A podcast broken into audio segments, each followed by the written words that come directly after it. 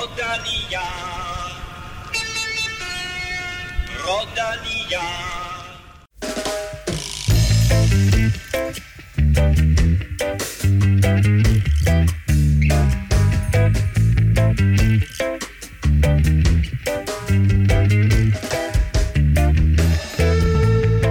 Turen er slut. For Jakob Fuglsang, det er de triste nyheder set med danske øjne.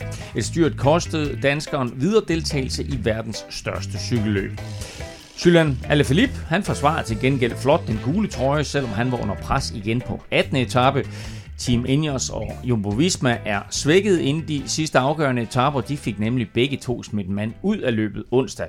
Og så fortsætter Kasper Askren sit flotte 2019 efter masser af føringsarbejde. Så havde han stadig selv kræfter til at køre sig til en anden plads på 17. etape. Alt det taler vi meget mere om, og så kan du også glæde dig til digt. Digt? Quiz? Spiltips. Så digt også. Digt. Nej, quiz, spiltips. Næst sidste bogstav i den store Garmin Tour konkurrence og Kim Plesners sidste podiumeter i denne tur. Og dermed velkommen til Kim Plesner og manden, de nu blot kalder Staltip Djurhus. Kim, en kæmpe skuffelse for Fuglsang. Ja, han var, han var trist og ked af det. Det kan man godt forstå. Det var, altså man kan sige, det var ikke fordi han sådan lige lå til at vinde øh, den podieplads, han havde sat sig på, men, men det, jeg tror også, det har noget at gøre med den der mængden af uheld, og at øh, nu, nu skete det igen, ikke? Øh, og han godt vil have lov at, at prøve at gøre det bare sådan en lille smule færdig i alberne.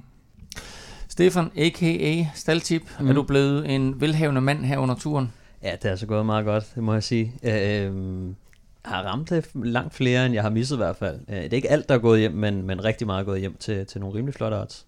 Og vi taler jo altid om det, når de går hjem. Vi taler ikke så meget om det, når de ikke går hjem. Men Nej. du har faktisk ramt, alle, alle dem, du kom med her i podcasten, her, det er faktisk gået sådan rimelig godt med dem. Du fortalte mig om et par stykker, øh, du har spillet på i dag, som gik knap så godt. Men det var, det var for egen, egne penge, egen lomme. Ja, men det, der ryger lidt i, i øst og vest, men, men dem, jeg har haft med her i podcasten, det, øh, de plejer at gå.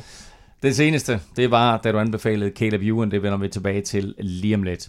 Støtten på tier.dk er gået i udbrud. Vi nærmer os med Ala Philips kvart, de 200, der udløser næste præmie. Hvor mange er vi oppe på, Stefan? 173.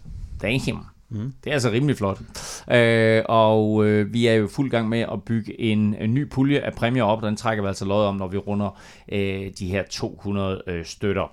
Tusind tak til jer alle sammen, og øh, I er jo som sagt med i lodtrækningen, når I støtter, og vil du også gerne være med i den her lodtrækning, så skal du også gå ind på tier.dk og tilmelde dig, eller følge linket på velropa.dk, så donerer du dit valgfri beløb, hver gang der kommer en ny udgave. Og det der tier, det staves som bekendt 10 med tal, og så er.com DK. Og Stefan, vi har endnu en lodtrækning i dag. Ja, det har vi da.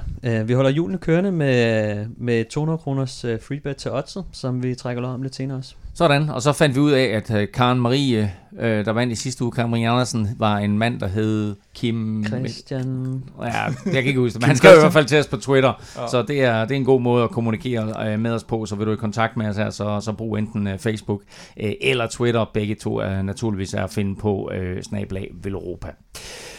Og så nærmer vi os jo afslutningen på turen, og dermed også afslutningen på vores super fede Garmin-konkurrence her under Tour de France. Kan du nemlig vinde en Garmin Edge 1030 cykelcomputer med en varieretter til, og den har altså en samlet værdi, den her pakke, af over 7.500 kroner. Mere om det senere i udsendelsen, hvor du også, som sagt, får konkurrencens syvende bogstav. Og Kim, hvad er der kommet ind af bud her siden sidst?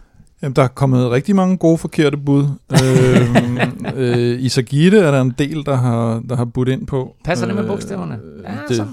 kan faktisk godt være. Jeg, ja. jeg er stoppet med at tælle. Der er alt ja. for mange bogstaver. Jeg, jeg kan ikke tælle mere end fem, fem bogstaver ad gang. Vi er på seks nu. Du skal give os det syvende senere, så ja, det håber jeg, du kan. Jo, jamen, jeg, jeg skal kun sige et ad gang, kan man sige. Det er mere med at huske alle de andre. Øh, Greibel. Greibel, er det ja. et godt bud? Det er også et, øh, ja. et godt... Jeg er ikke helt sikker på, om det passer med bogstaverne. Øh, og så Korpiger. Korpiger. Korpiger. Ja, til den mere alternative side af de bud, vi har fået, kan man vel sådan godt... Det perfekt ind i Tour de France. Fantastisk. det kan godt være, der var korpiger på målstregen i dag, hvor øh, Nairo Cantana kørte, kørte første over stregen. Det vender vi også tilbage til lige om lidt. Du kan finde os øh, på iTunes, SoundCloud, Spotify eller i din foretrukne podcast-app til Android. Og husk, at når du er derinde, så må du meget, meget gerne give os nogle stjerner og også skrive en anbefaling. Det betyder altså, at vi kommer lidt højere op i deres algoritmer og kommer ud til endnu flere cykelinteresserede danskere, både her under turen og også i efteråret, hvor vi naturligvis fortsætter podcastudsendelserne fra Europa. Husk at du kan følge os på Twitter og Instagram. Det sker på, som sagt, snablag Europa, og så på facebook.com, skråstreg Europa. Mit navn er Claus Elming. Du lytter til Velropa Podcast, præsenteret i samarbejde med Garmin og Otze fra Danske Spil.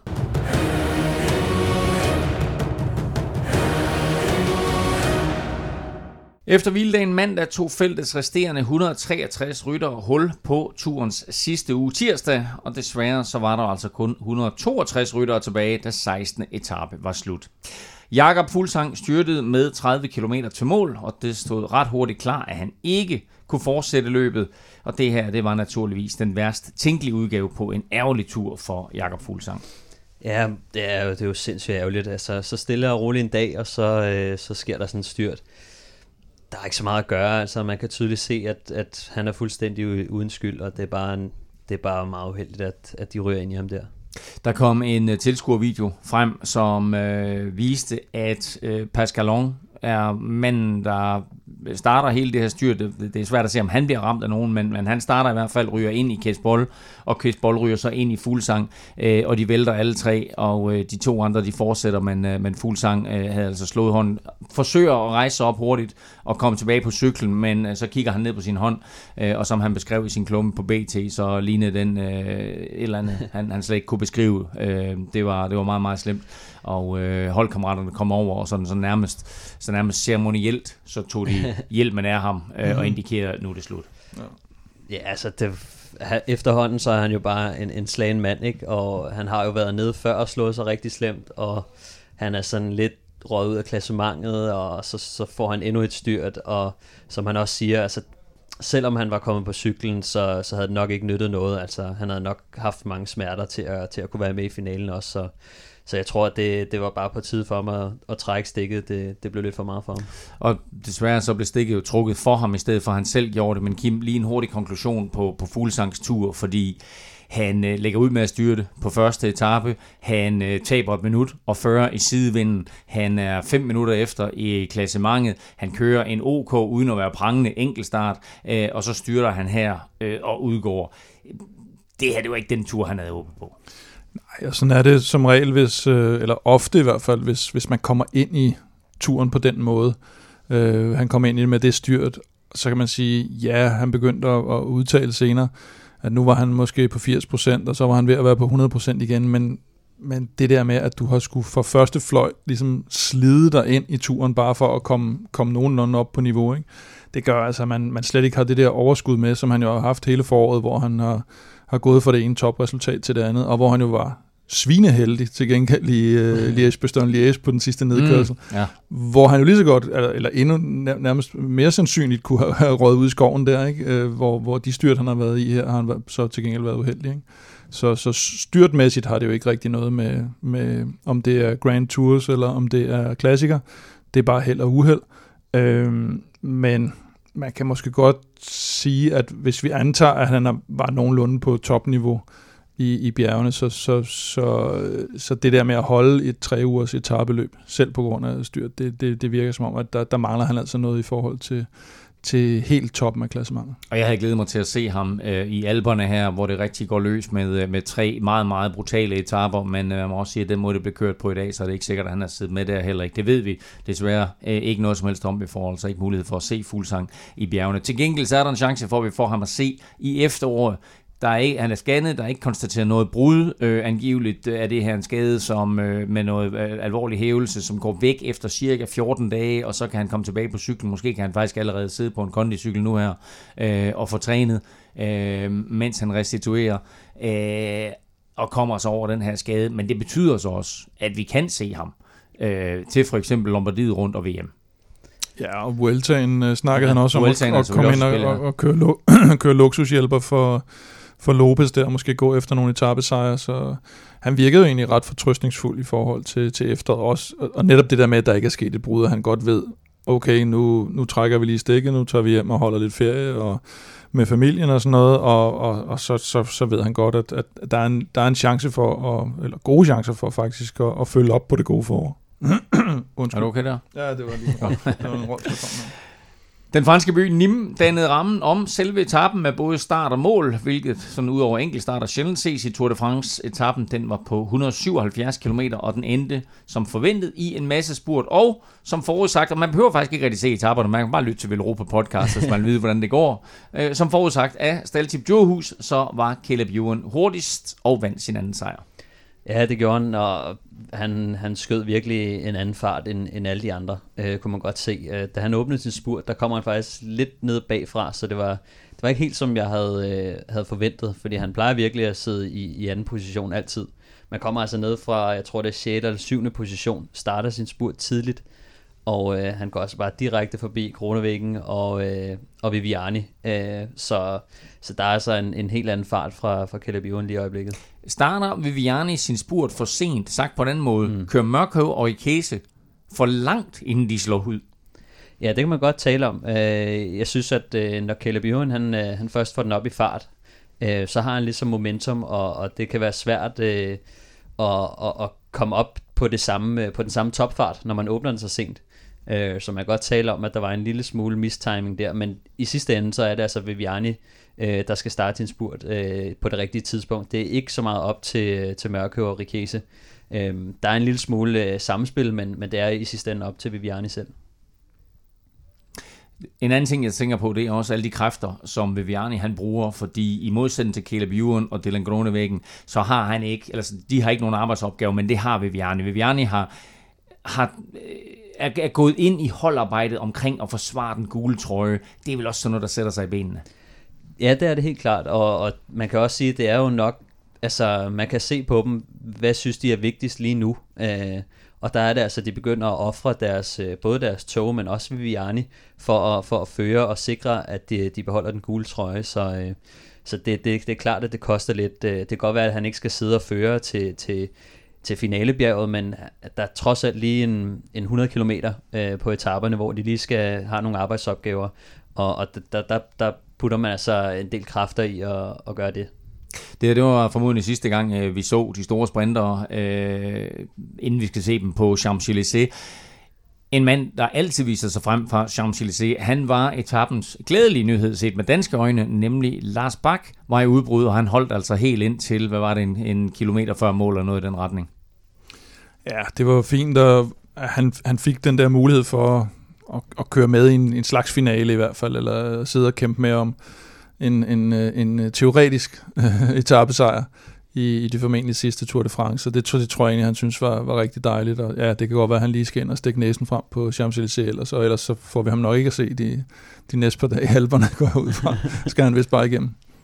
Men uh, i hvert fald uh, skønt at se uh, Lars Bak med frem der, sad altså i en firemandsgruppe, som blev hentet uh, kort før mål. Etappen endte altså med, at uh, Caleb Ewan vandt, og det gjorde han foran Viviani og med Gronevæggen på tredjepladsen. Ligesom Lars Bak var i udbrud og blev hentet kort før mål, så var Kim Plesner gået i udbrud, men blev hentet men har så slået kontra, og dermed så er stillingen i quizzen lige nu 19-18. Der var en lille kontrabakke. Der var lige en kontrabakke, som du lige uh, kom op på der. Ups. Så altså en, uh, en uh, minimal føring med et enkelt point uh, til Kim her, uh, hvor vi uh, går ind i turens sidste uge. Men quizzen fortsætter naturligvis også efter Tour de France. Men i og med det er Tour de France, så skal vi naturligvis tale om uh, den gule trøje. Og den sidder fortsat på Julian Alaphilippe. Men hvis den overgår til Krausweig, eller Landa, eller Bukman, eller en af de der drenge, som ikke har haft den gule trøje. Så når vi faktisk alt i alt i den gule trøjes historie op på, ja, hvor mange når vi rent faktisk op på? Altså, hvor, hvor mange, mange forskellige rytter har haft den gule trøje, og jeg vil bare lige sige, at vi tæller ikke Lance Armstrong med. Nej, ah. kun ham eller Nej, hvad hedder det? Hvor mange rytter har haft den gule trøje? Og øh, så kan I begynde sådan at, at regne ud, hvor mange år der, der er kørt. Kun... Den, er, den er 100 år gammel i år. Ja. Så hvor mange forskellige rytter har haft den gule trøje, og øh, I får et bud hver. øh, til sidst. Og det skal siges på samme tid, budet. Okay? Hvad? Okay, det bliver Ja, budet skal siges på samme tid. Så jeg gider ikke have noget taktik. Så jeg tæller ned, når det er sådan, vi rammer os. Men, men den tid, den sov. Den tid, den sov. det bliver sjovt. Lance han tæller kun for en. det kan også være, at vi skal, vi skal lave noget helt nyt, og så skrive det ned. Oh, det kunne være Nå, sjovt. det kan vi Sådan- gøre. det er sådan Det en, en fungerer jo ikke i en podcast. Jo. Det gør det, jeg er læser det bare højt. Du er simpelthen så uskarp. Nå, du troede ikke, vi ville afsløre Du er det. skarpere på staldtip, Stefan. Nå, vi skriver det bare ned. Vi afslører det ikke. Ja. Vi skriver bare. Mm, Og du, vi siger ikke, hvem det er. Ja, men, interessant. har du skrevet dit tal? Ja, det har Jeg jeg. har skrevet til. Også dig? Ja. Okay, vi ses. Nå, det korte og lange det er, hvor mange rytter har haft, mange forskellige rytter har haft den gule trøje indtil videre. Lad nu være med at google. 17. etape onsdag var kaldt danskeretappen. Vi håbede og forventede flere danskere i udbrud, og på den 200 km lange etape til Gap lykkedes det, selvom det måske ikke lige var de rytter, vi havde forventet. Ej, jeg vil sige, uh, Magnus Kort havde jeg forventet, men var det, blev, det, blev, det, blev, han var trods alt med, jo. det blev en kort, kort fornøjelse. Åh, Oh. oh, Øh, og Så øh, så havde jeg sluttede han. måske håbet lidt på Valgren, og det tror jeg også, han selv havde, at, øh, at den ville have ligget meget godt til ham. Chris Juhl er jo mere i en hjælperrolle, og så var Askren jo med, og der troede man måske lidt fra starten, eller det ved jeg, de snakkede om hos Quickstep også, om de skulle kalde ham tilbage igen, øh, fordi øh, han egentlig skulle spares til, til yderligere arbejde for Alaphilippe. Men øh, ja, jeg synes, det- der hvor, øh, hvor jeg sådan lidt slog væk fra, øh, fra tv-skærmen, det var da, da kort punkterede og tænkte, fuck. Fordi vi havde, jeg havde sådan, vi skrevet lidt med ham øh, aftenen inden, og vi havde sådan set aftalt, at han skulle vinde, og han skrev også til mig, at der var jo sådan set ikke rigtig nogen undskyldning for ikke at vinde. Det var der så. Det var en, det var, en- det var en punktering.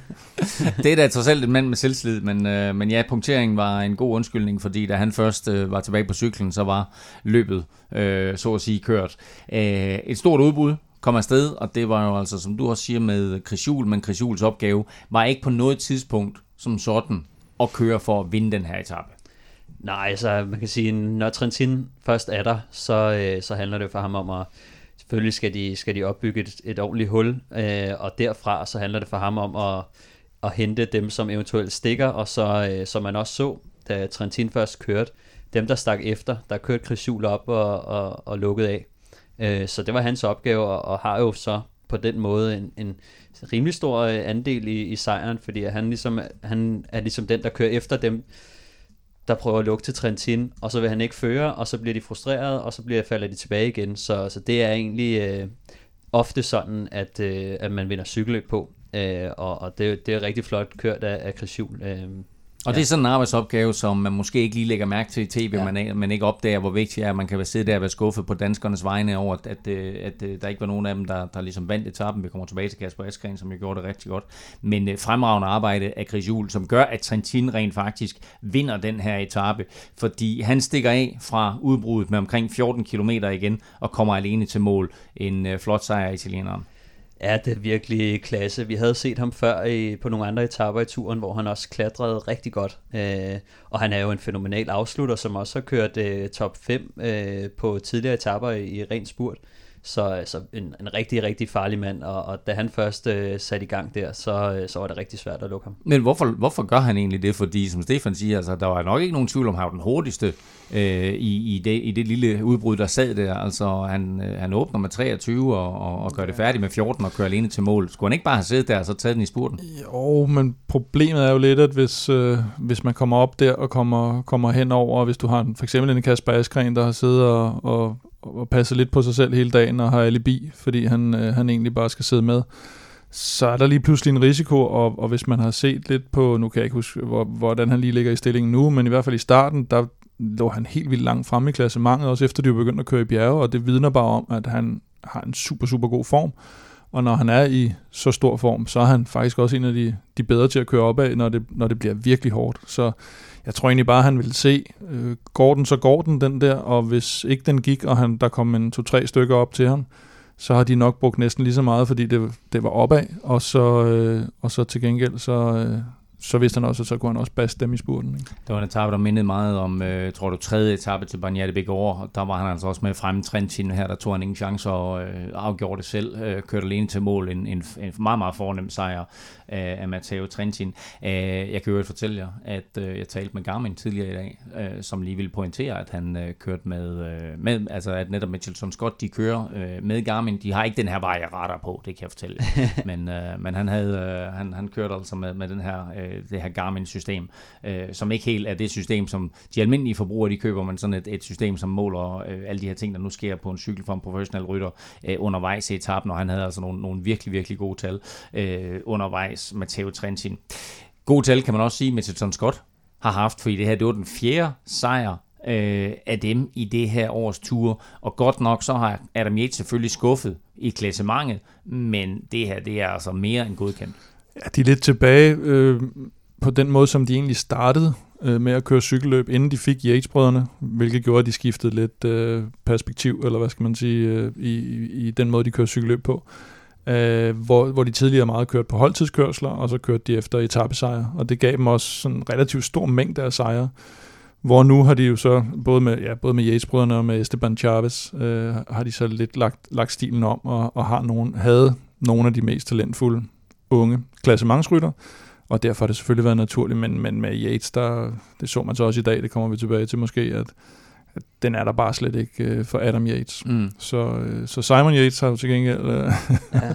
været virkelig altså, outstanding i bjergene, ikke? og, og Impis flot sejr også. Men også øh, virkelig imponerende, at de omstiller sig så hurtigt, ja. øh, og øh, faktisk allerede inden Adam Yates han, øh, han ryger ud af klassementet, der er det jo, at Simon Yates han, han kører ud og tager den første etappesejr. Mm. Så, øh, så jeg tror måske allerede, de har vidst inden, at han ikke var super kørende, fordi det gav ikke nogen mening i starten, da, øh, da Simon Yates han skulle, han skulle til at jagte en etappesejr, der sad jeg og tænkte, hvor, hvorfor fanden, øh, nu har han siddet og gemt sig hele tiden øh, og tabt en masse tid, og nu går han efter etappesejr. Og så ser man jo så, at øh, Adam Yates, han, øh, han taber tiden, og der er de så bare hurtigt til at trykke på knappen, øh, og det synes jeg bare, det er meget velfortjent, for de har så meget kvalitet i truppen. Og der kan man sige, et hold som Astana, som, som fejler, og Jakob er der ikke, de er, de er bare alt for langsomme til at, til at omstille sig. De kunne også godt have fået nogle etappesejre, fordi de har også meget kvalitet. Nej, de havde vel Pelle Bilbao med i netop det udbrud der, som, øh, hvor, hvor Simon Yates vandt sin første etape. Øh, jo, men yes, det er bare, altså, de har ikke fire etappesejre i hvert fald, men de har øh, gutter som... Øh, nej, nej, men de har da trods alt nul.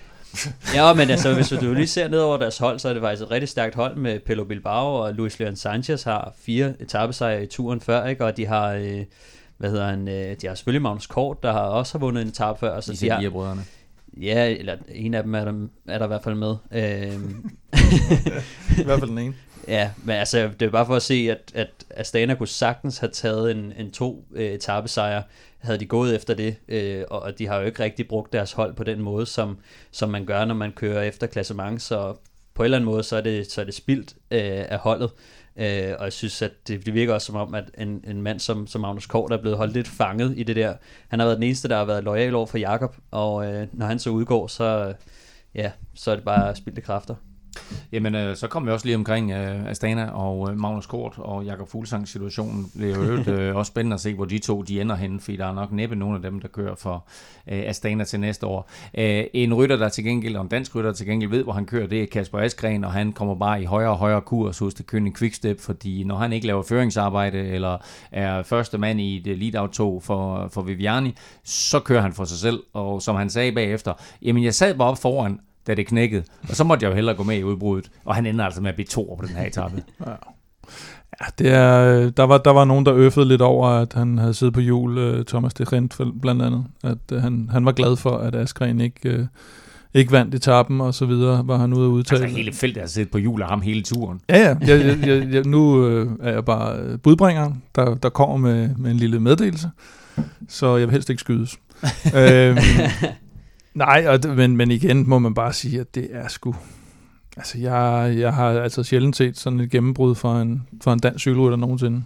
Altså, den der, måde, den der kompakte måde, det er foregået på i alle mulige terrænger, og på virkelig rekordtid, ikke? Øh, det, det, og, og, og, og efterhånden har man jo også svært ved at se, hvor, hvor det skal stoppe henne, fordi han netop er god til så mange forskellige discipliner, at, at han... Men er vi lidt for rød-hvide i hele vores... Øh, altså, Ej, det, det er... Jeg prøver bare lige øh, hurtigt.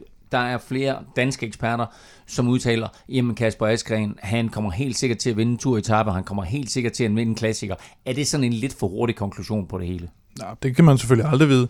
Øh, og man ved jo heller ikke, om han, øh, om han har sådan en, øh, en valgren gennembrudssæson, og så går lidt ned øh, året efter, eller Mads P. har også øh, haft problemer med at, at kunne følge op på sin anden plads, for eksempel i Flandern rundt, som, øh, som Kasper har kopieret.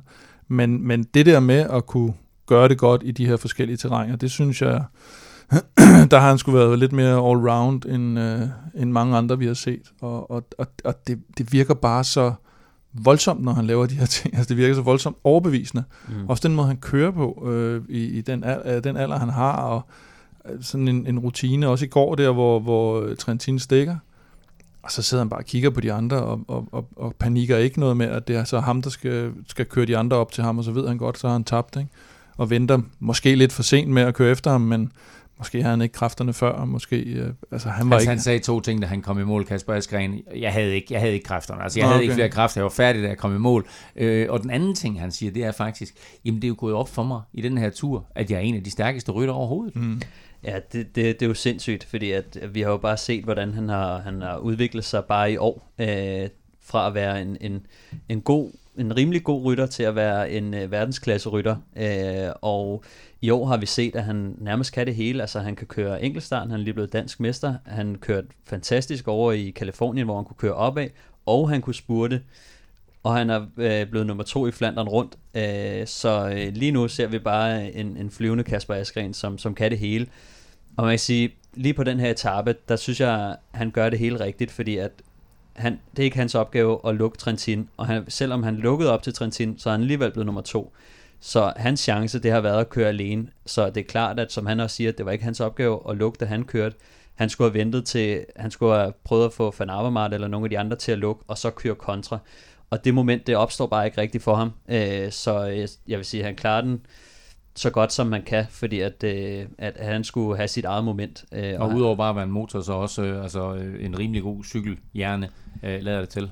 Ja, altså det er jo noget, som jeg vil ikke sige, at det er nyt for mig, men jeg vil sige, at jeg har ikke oplevet Askren som den store taktiker tidligere, men øh, jeg vil bare sige, siden han, kom, han er kommet til Quickstep, der, der har han bare fået, fået magien, tror jeg, fra, fra dem, øh, fordi han kører øh, fantastisk klogt i øjeblikket, men det har ikke været noget, som han har været kendt for øh, førhen. Øh, så, så det er bare fantastisk, at han, han er modnet øh, ekstremt hurtigt øh, på det hold der.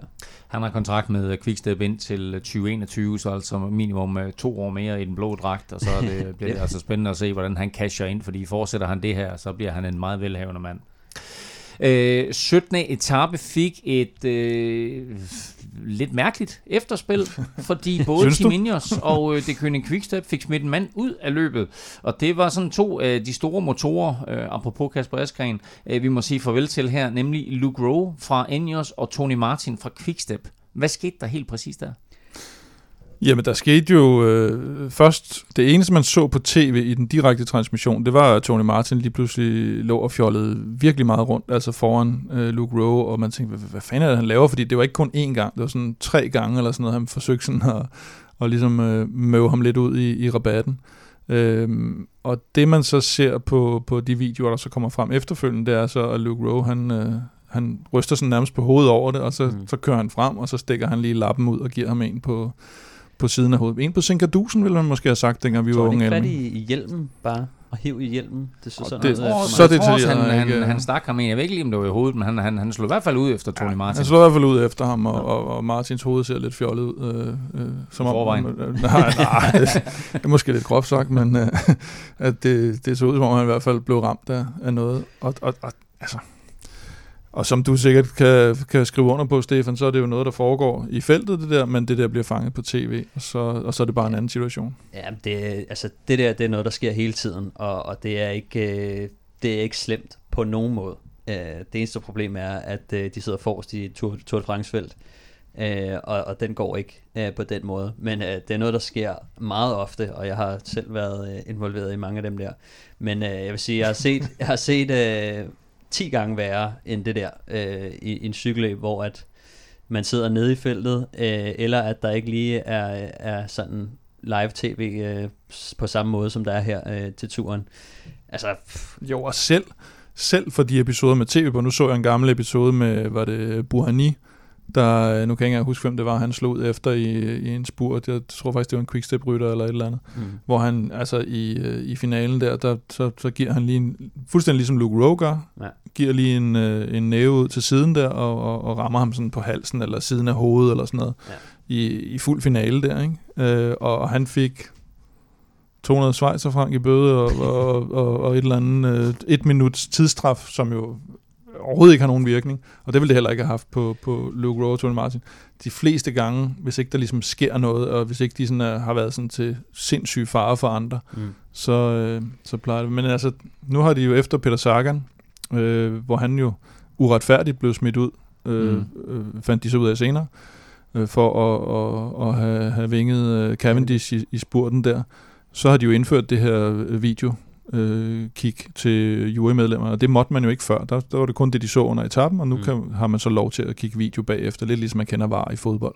Øh, og det, det sad de så åbenbart inde i en eller anden vogn og, og gjorde i går aftes, og, og så fandt de ud af det. Og, og så ved jeg ikke, den der øh, video med Tony Martin og Luke Rowe, det var, den var sød. det var lidt en farce, ikke? Men, øh, Ja, det skal du så lige forklare. De, de, jo, men de lavede sådan en joint statement der i bedste... de sidder i en sofa, og, og så kommer og så sidder Luke Rowe og siger undskyld, og Ja, det, var, det var noget, der skete i kampens hede, og så siger Tony Martin nogenlunde det samme, Ja. og det var fem minutter, og jeg og så gad sidder ikke der en det færdigt, men det var fra, sådan lidt og så sidder der en fra, jeg tror det var en fra Jumbo Visma, der sad og interviewede dem, og han sad sådan, og på et tidspunkt siger han, mener til Luke Rowe, fordi Luke Rowe siger, ja, jamen selvfølgelig, vi gjorde det, altså det er klart, vi, vi gjorde nogle ting, man ikke måtte ifølge reglementet, og så tror jeg, han siger sådan, ja ja, nu skal vi heller ikke gøre det værre end det er, siger intervieweren så, sådan lidt, okay, Ja, det gad vide, gad vide, hvad din agenda er med det her interview, så. Ja, det blev, det blev også for tykt, ikke? Og så tror jeg faktisk, jeg kom til at sige, det Køning Quickstep omkring, øh, hvad hedder han, Tony Martin, han kører selvfølgelig for Jumbo Visma. det gør Øh, han, og ja. derfor så er spørgsmålet nu her, hvad kommer det til at betyde for de to mandskaber? Vi synes, det så ikke ud til at betyde alt for meget i dag på dagens etape, øh, og der er to, to tunge etaper tilbage nu her. Det kommer, det kommer sandsynligt, altså, altså, efter det- højst sandsynligt kommer det ikke til at betyde en skid. Altså det var, man kan sige, det er det bedst tænkelige tidspunkt, hvis de to hold skulle have smidt de to rytter ud.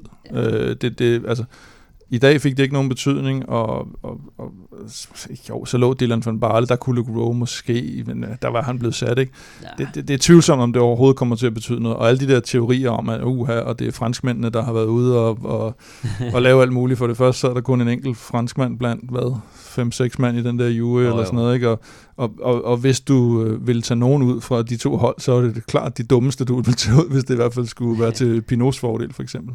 Nå, så, altså, så- der skal også være et eller andet, som ligger til grundlag for at tage nogen ud. Du kan ikke bare tage nogen ud, jo. Så Nej, nej, her, de her, var, jo- her var de- der trods alt De en gjorde jo rent som, faktisk noget. ja, Ja, som skete lige foran nogle tilskuere på vejen, og skete for åben tv-skærm Ja, ja, du kan, du kan jo ikke sige noget til, altså Så- hvis du kigger på reglement, kan du ikke sige, at øh, man kan så sige, om det er nødvendigt eller unødvendigt at smide dem ud, og der er det måske lidt unødvendigt, at, at, at ju, altså, Jumbo Visma kom med den her video, øh, hvor, hvor de ligesom sagde, hey, øh, vi skal ikke smides ud, og håbede selvfølgelig på, at der kunne nå at komme en eller anden form for omstødelse af kendelsen, inden der var etappestart på 18. etape, og Sky var også ude i alle mulige medier, hvor Brailsford blev ved med at bruge Ja, ja, den samme sætning. Ja, men han synes, at gul kort havde været i orden, men rødt kort var ikke i orden. Jeg så også, at Braceforth udtalte, fordi det var eller med, at han blev spurgt om, om de har et disciplinært problem, fordi de fik jo Moscon smidt ud sidste Mm. år, og sådan, jamen det har de ikke, kunne han så fastslå. Og, og det er sådan lidt, det er egentlig ligegyldigt, hvad du mener. I har fået to rytter smidt ud på to år, ergo så har I jo rent faktisk et faktuelt disciplinært problem, og så kan det jo egentlig være ligegyldigt, hvad han føler eller mener.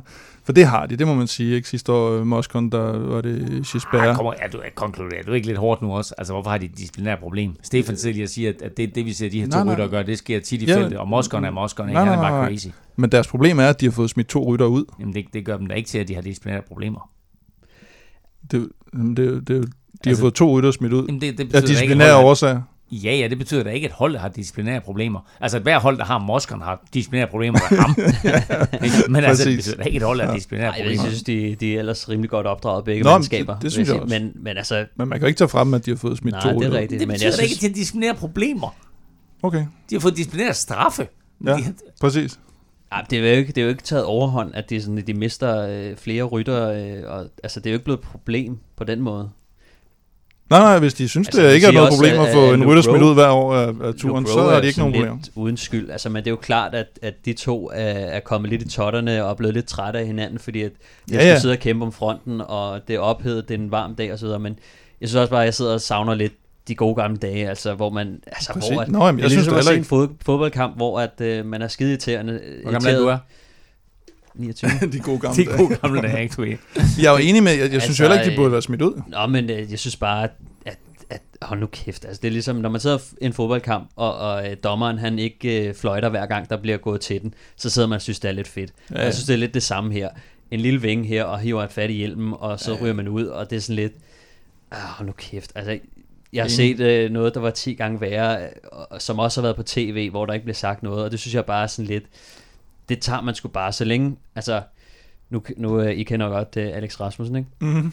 Øh, altså, han har lavet nogle sindssyge ting, og han er, altså, det er meget, meget sjældent, at øh, han er blevet er, spillet det, ud. er det stuerent det her, fordi vi skal gerne have ham med igen i podcasten på et tidspunkt. Jo, jo, men altså, jeg tror bliver også stolt af det øh, måske. Hvad? Han bliver måske stolt af det, hvis du nævner det. Han måske, altså, men jeg kan da huske, at han, han før har øh, i Danmark rundt, hvor de sad... Altså i de gode gamle dage.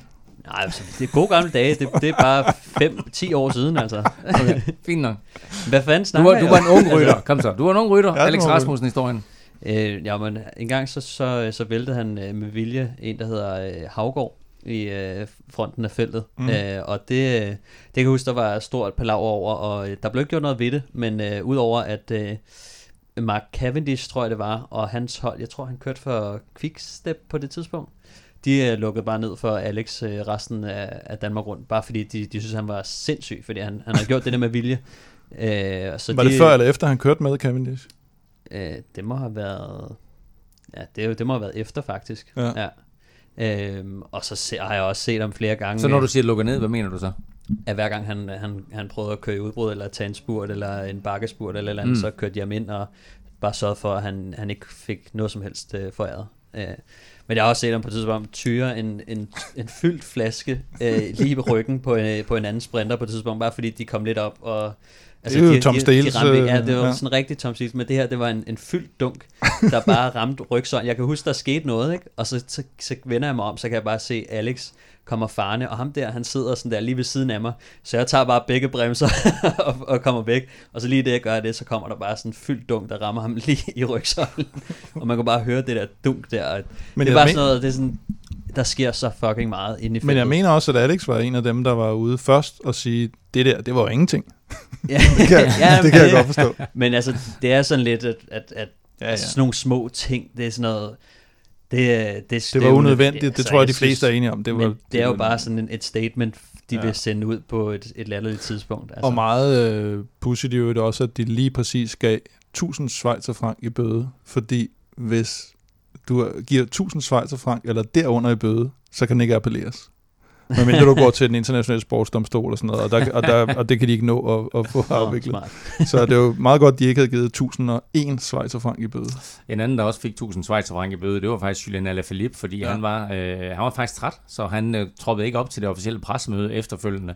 Øh, helt nøjagtigt, hvad historien er der, det, øh, det, det ved jeg ikke, men øh, normalt så har du alle mulige forpligtelser, når du har den gule trøje, og der valgte han altså, øh, måske netop fordi der kom de her tre øh, bjergetapper lige rap, der valgte han altså at droppe det der officielle pressemøde, og øh, det var naturligvis ikke populært, det udløste altså også en bøde på, på 1000 Schweizer frank. Øh, en anden rytter, der røg ud øh, af løbet, det var danske Søren Krav, og øh, det var ikke på grund af en jurydom eller noget, men det var simpelthen fordi, han havde fået et øh, sædesår, og øh, vi skal ikke tvære det ud, so to speak. øh, men øh, Stefan, hvad, altså, fortæl lige sædesår, hvad er det, og hvordan påvirker det en?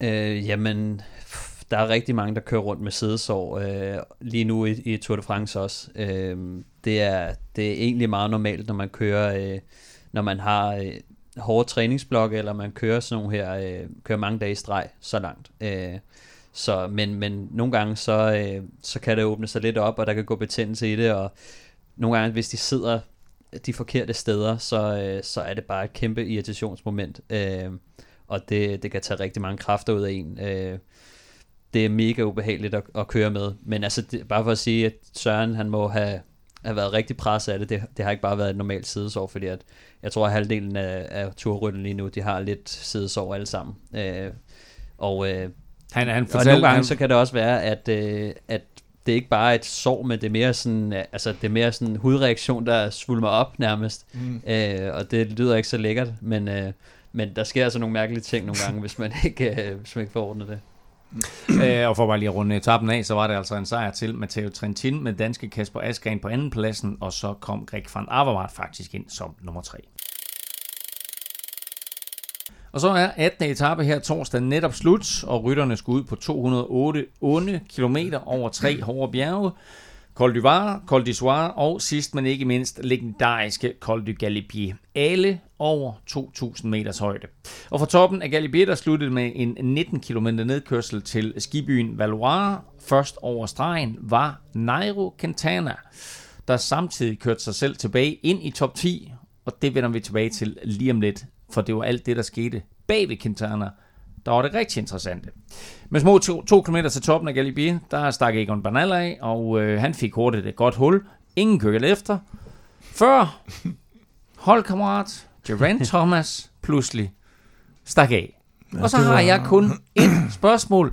What the froom is going on? Det var, øh, det var sgu lidt overraskende. Øhm, man kan sige, at det, det, det er nok et og eller. Øhm, Øh, han, han overvurderede nok sig selv i hvert fald, Thomas. Øh, fordi det var ikke super hensigtsmæssigt, det der kom til at ske, at han så rent faktisk kom til at køre alle konkurrenterne tættere på Bernal.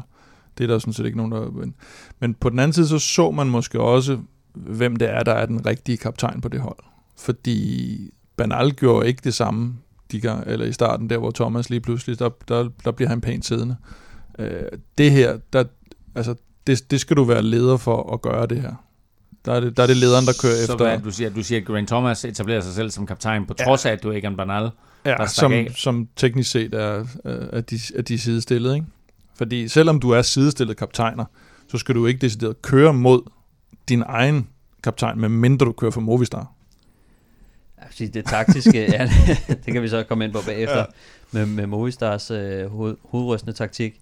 Men, øh, men nej, altså taktisk set fra, fra Team Ineos, så er det jo dumt, at, øh, at han skal til at lukke hullet, fordi at, at Men mindre han kan springe op til ham, og de bare kører hjem, og Ja, ja, i solnedgangen, og det hele er lækkert, og øh, øh, Le Mans i no, og hele pivetøjet, og de tager trøjen, og, og det hele er dejligt. Egan Bernal, han kører. Og da han kører, der er det ligesom om, at der er stille, der, der har øh, Ineos har faktisk sat sig frem, de har lagt et ret hårdt tempo, og det er på trods af, at de undervejs i etappen meget, meget hurtigt mister Kwiatkowski. Wout Poels er ikke der, hvor han skal være. Øh, Castrovero ryger også af. Øh, det her er ikke det Team Sky Cross Ineos hold, vi er vant til at se. Mm. Men der bliver alligevel lagt et hårdt tempo, og så sidder der den her lille øh, gruppe af klassevangfavoritter, de sidder sammen, og det er ligesom om, de kan ikke noget. Der er ikke nogen, der kan noget. Der er ikke nogen, der har kræfterne til at tage initiativ. Mm. Så stikker Egan Bernal. Alle sidder stille. Og er det Jeg fordi, de netop sidder stille, Jamen, at jeg- Geraint Thomas han så tænker, Jamen, jeg okay, tror- der er ikke nogen, der kan noget her, så kører jeg også. Ja, ja, fordi... Nej, men jeg, jeg tror sådan set, at taktikken har, har selvfølgelig været, at han skulle køre. Det er der slet ikke nogen. Det er ikke sådan, at han bare kører uden at have, have bedt om lov, eller at, at Thomas ikke ville have, at han skulle køre. Den tror jeg, synes jeg, var god nok, men det var ligesom første stik. Og så tror jeg, at de havde regnet med lidt, at måske Pinot, eller som jo Mhm. har vist sig stærkest, at han ville gå efter og ligesom prøve at hente ham ind, og så skulle Thomas ligesom køre som anden hug. Men der sker ikke det der, og det vil sige, det ødelægger jo faktisk, i hvert fald set ud fra Thomas' synspunkt, der ødelægger det fuldstændig den der taktik. Og så må han, så, så, så man kan ikke sige, at han panikker selvfølgelig, fordi han er jo egentlig en rutineret og rolig fyr, men, men alligevel, så er det sådan lidt, hvad fanden gør han så? Fordi så har han jo egentlig, uden at ville det, spillet alle kortene over på Bernal, ikke? Og hvis ikke han havde gjort noget der, så var han måske kørt hjem med et minut. ja, så man kan sige, han, øh, han er bagud med 5 sekunder nu, men øh, hvis han ikke havde lavet det ryg der, Ja. så havde han nok været 35 sekunder efter, hvis ikke mere. Det tror jeg også. Øh, fordi det er ham, der, der giver den gas de sidste, hvad, to kilometer, halvanden kilometer øh, op til toppen, ikke? Jo, jo. Han får lukket øh, rimelig mange sekunder, øh, og man kan sige, deres plan har nok været, altså selvfølgelig at sætte de andre under pres og få knækket eller Philip, men, øh, men altså, der er ikke rigtig noget, der lykkes af det. Altså, de, de spænder lidt ben for dem, for dem selv her. Ja, man kan også sige, at den måde, de kørte op af, nu siger du godt nok, at de satte et, et tempo, og det gjorde de også, de satte tempo. Men netop den måde, de satte tempo op af med Dylan van Barle, der faldt tilbage fra udbrud, det er jo, det er jo ren guf for Alaphilippe. Fordi Mm. den, den kan han sidde med på. Netop de gange, hvor han er faldet af, det er jo de gange, så hvor øh, Pinot eller nogen, eller Gody har sat øh, det der hårde tempo. Så er det, han falder af, og så er det, den knækker der. Og, der, og, og det, efter min mening er det, men, men det er nemt nok at sidde og sige her, jo, fordi der var ikke rigtig nogen, der havde noget. Og det er selvfølgelig derfor, de kørte den sådan nogenlunde roligt. Altså Landa skulle heller ikke ud på noget eventyr. Pinot så heller ikke ud, som om han havde det. Der var ikke rigtig nogen, der havde det der, for ellers så skulle de selvfølgelig have prøvet at sætte Alaphilippe langt, langt tidligere. Altså næsten ned for bunden af Galibier. Fordi så var han røget af, men de havde det bare ikke.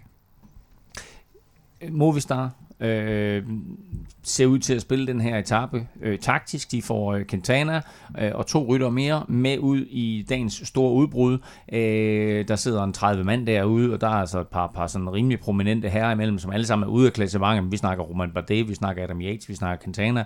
Øh, Bardet bliver øh, to år, hvad to bliver han? To år på etappen, ikke? Øh, han er ikke nogen trussel i klassementet. Quintana kører sig pludselig tilbage ind i klassementet. Han er mm. syver nu. Han er bedste Movistar-rytter. Han, Jamen, han, han er foran Landa. Han er foran Valverde.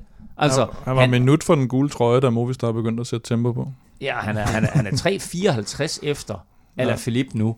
Øh, og øh, der er to bjergafslutninger tilbage nu her. Altså, har han fundet benene på det rigtige tidspunkt, kan han pludselig blive en trussel? Nej, det tror jeg ikke. Det tror jeg bestemt ikke. Øh, han, har lavet lidt det, som Simon Yates også gjorde. Yates var så bare længere tilbage, og, og, og, og der er heller ikke noget med, at Yates så lige pludselig begynder at køre klassement eller noget, og det, det tror jeg heller ikke, Quintana kommer til at gøre. Jeg tror, han kommer til at prøve at forsvare sin sådan top 10-placering eller et eller andet, mm. for nu får han ikke lov at køre i, i sådan et udbrud igen. Men, men altså netop der, hvor de kunne have, også i forhold til Alaphilippe, og måske have smadret øh, øh, Quickstep endnu mere, med at få Henrik Mars måske kørt lidt ud i tårne også, det var jo der, hvor, hvor øh, jeg tror, Quintana har, at, eller de forreste har 8.38 eller sådan noget, lige pludselig den gule trøje, og han er 9.30 efter. Øh, der, der vælger Movistar så lige at gå frem og, og tage en 2-3-4 minutter på, på udbryderne, uden at Lander skal gå i angreb, så altså, det, det er bare utroligt svært at se, hvad det, det handlede om.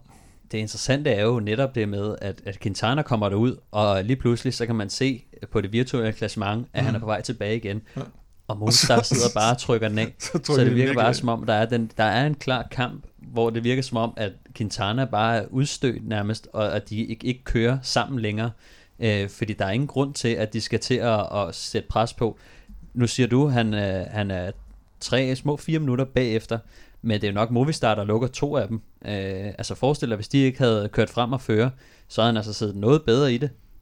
Øh, det König var så også fremme, og, og, og var nødt til at begynde at forsvare eller Philips føretrøje. Mm. Så, ja, ja, det skulle, de jo, det skulle de bare have lavet. Øh, men altså udover det her, øh, I fortæller nu, og den måde I analyserer det på, de to mænd, der sidder ude, sammen med, eller, eller undskyld, sammen med Quintana, der tænker jeg, jamen det er en eller anden form for taktisk fremstød fra Movistar, som Landa han skal bruge.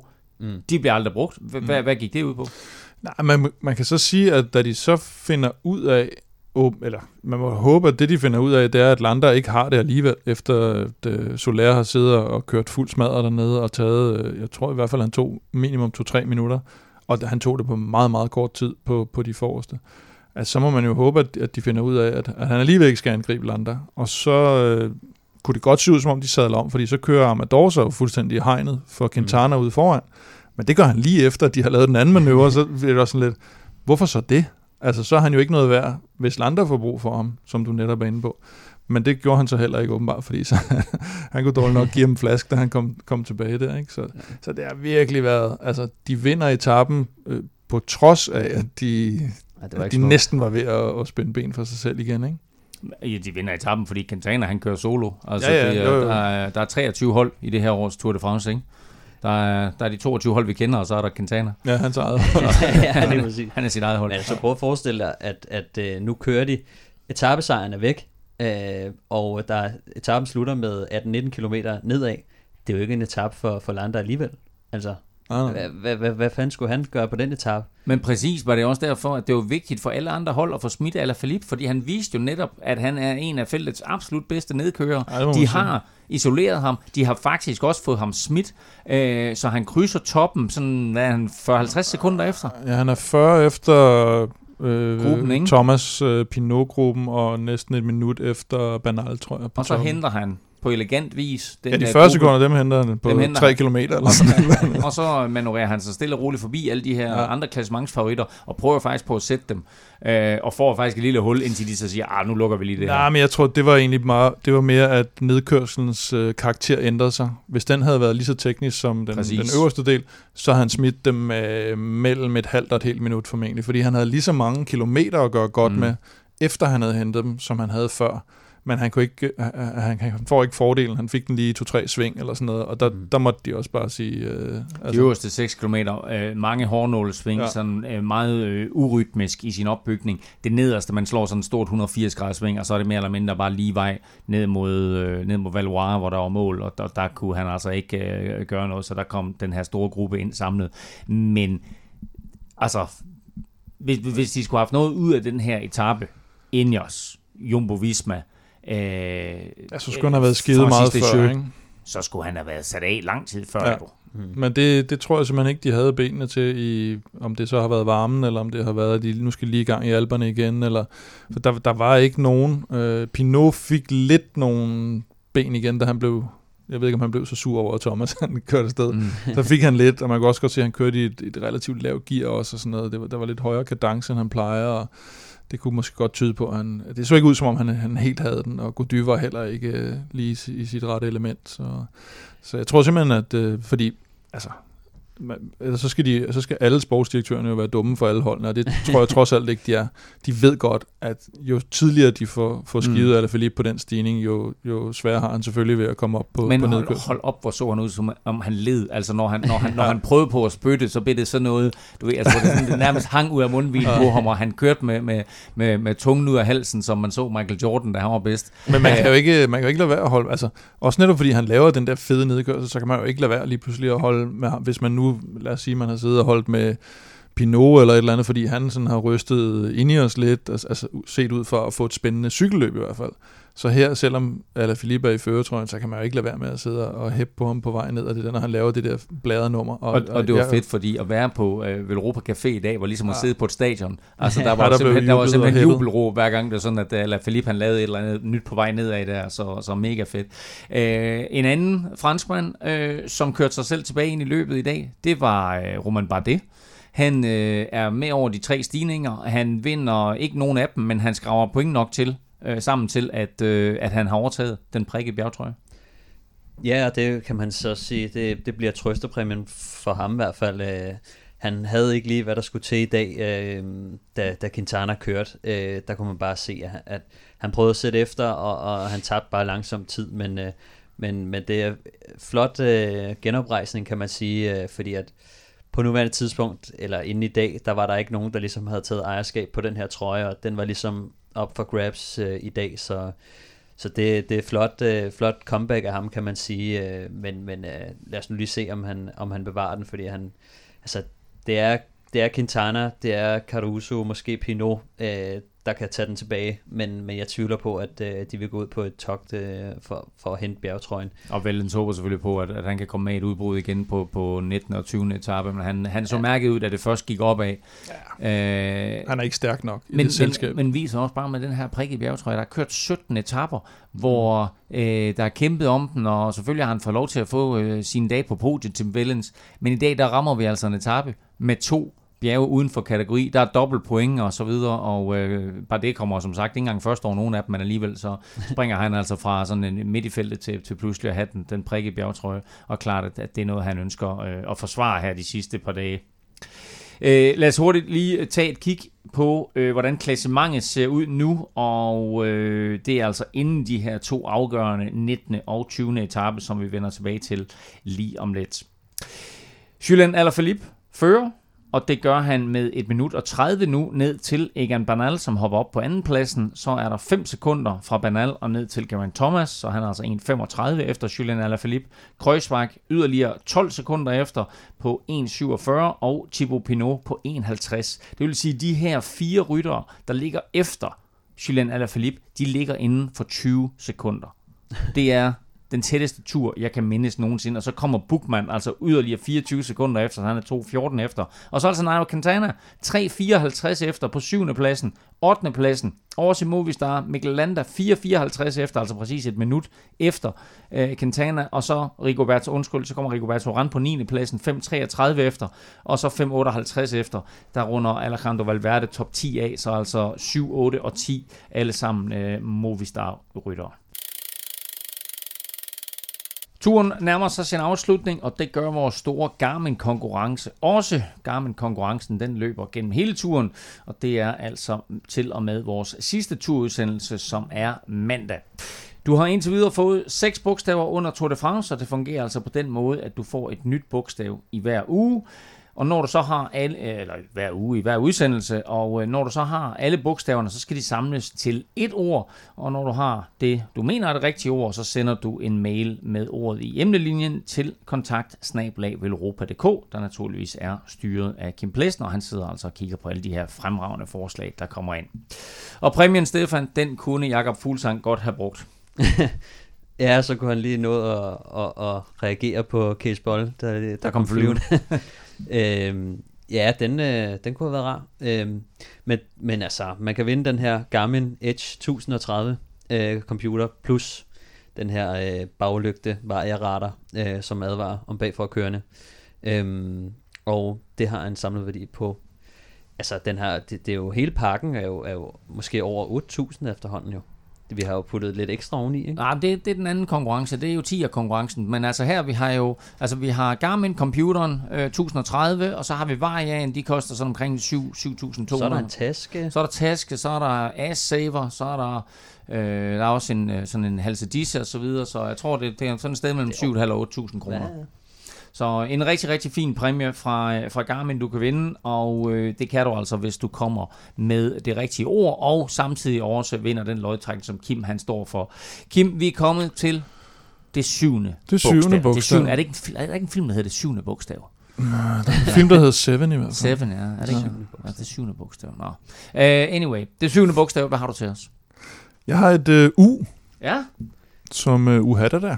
Og Uran, Uran og Ugrumov. Og oh, elsker, okay. elsker Ugrumov. Ja. Elsker Ugrumov. Og det er meget sjovt med Ugrumov. Hvordan var det, det var med ham?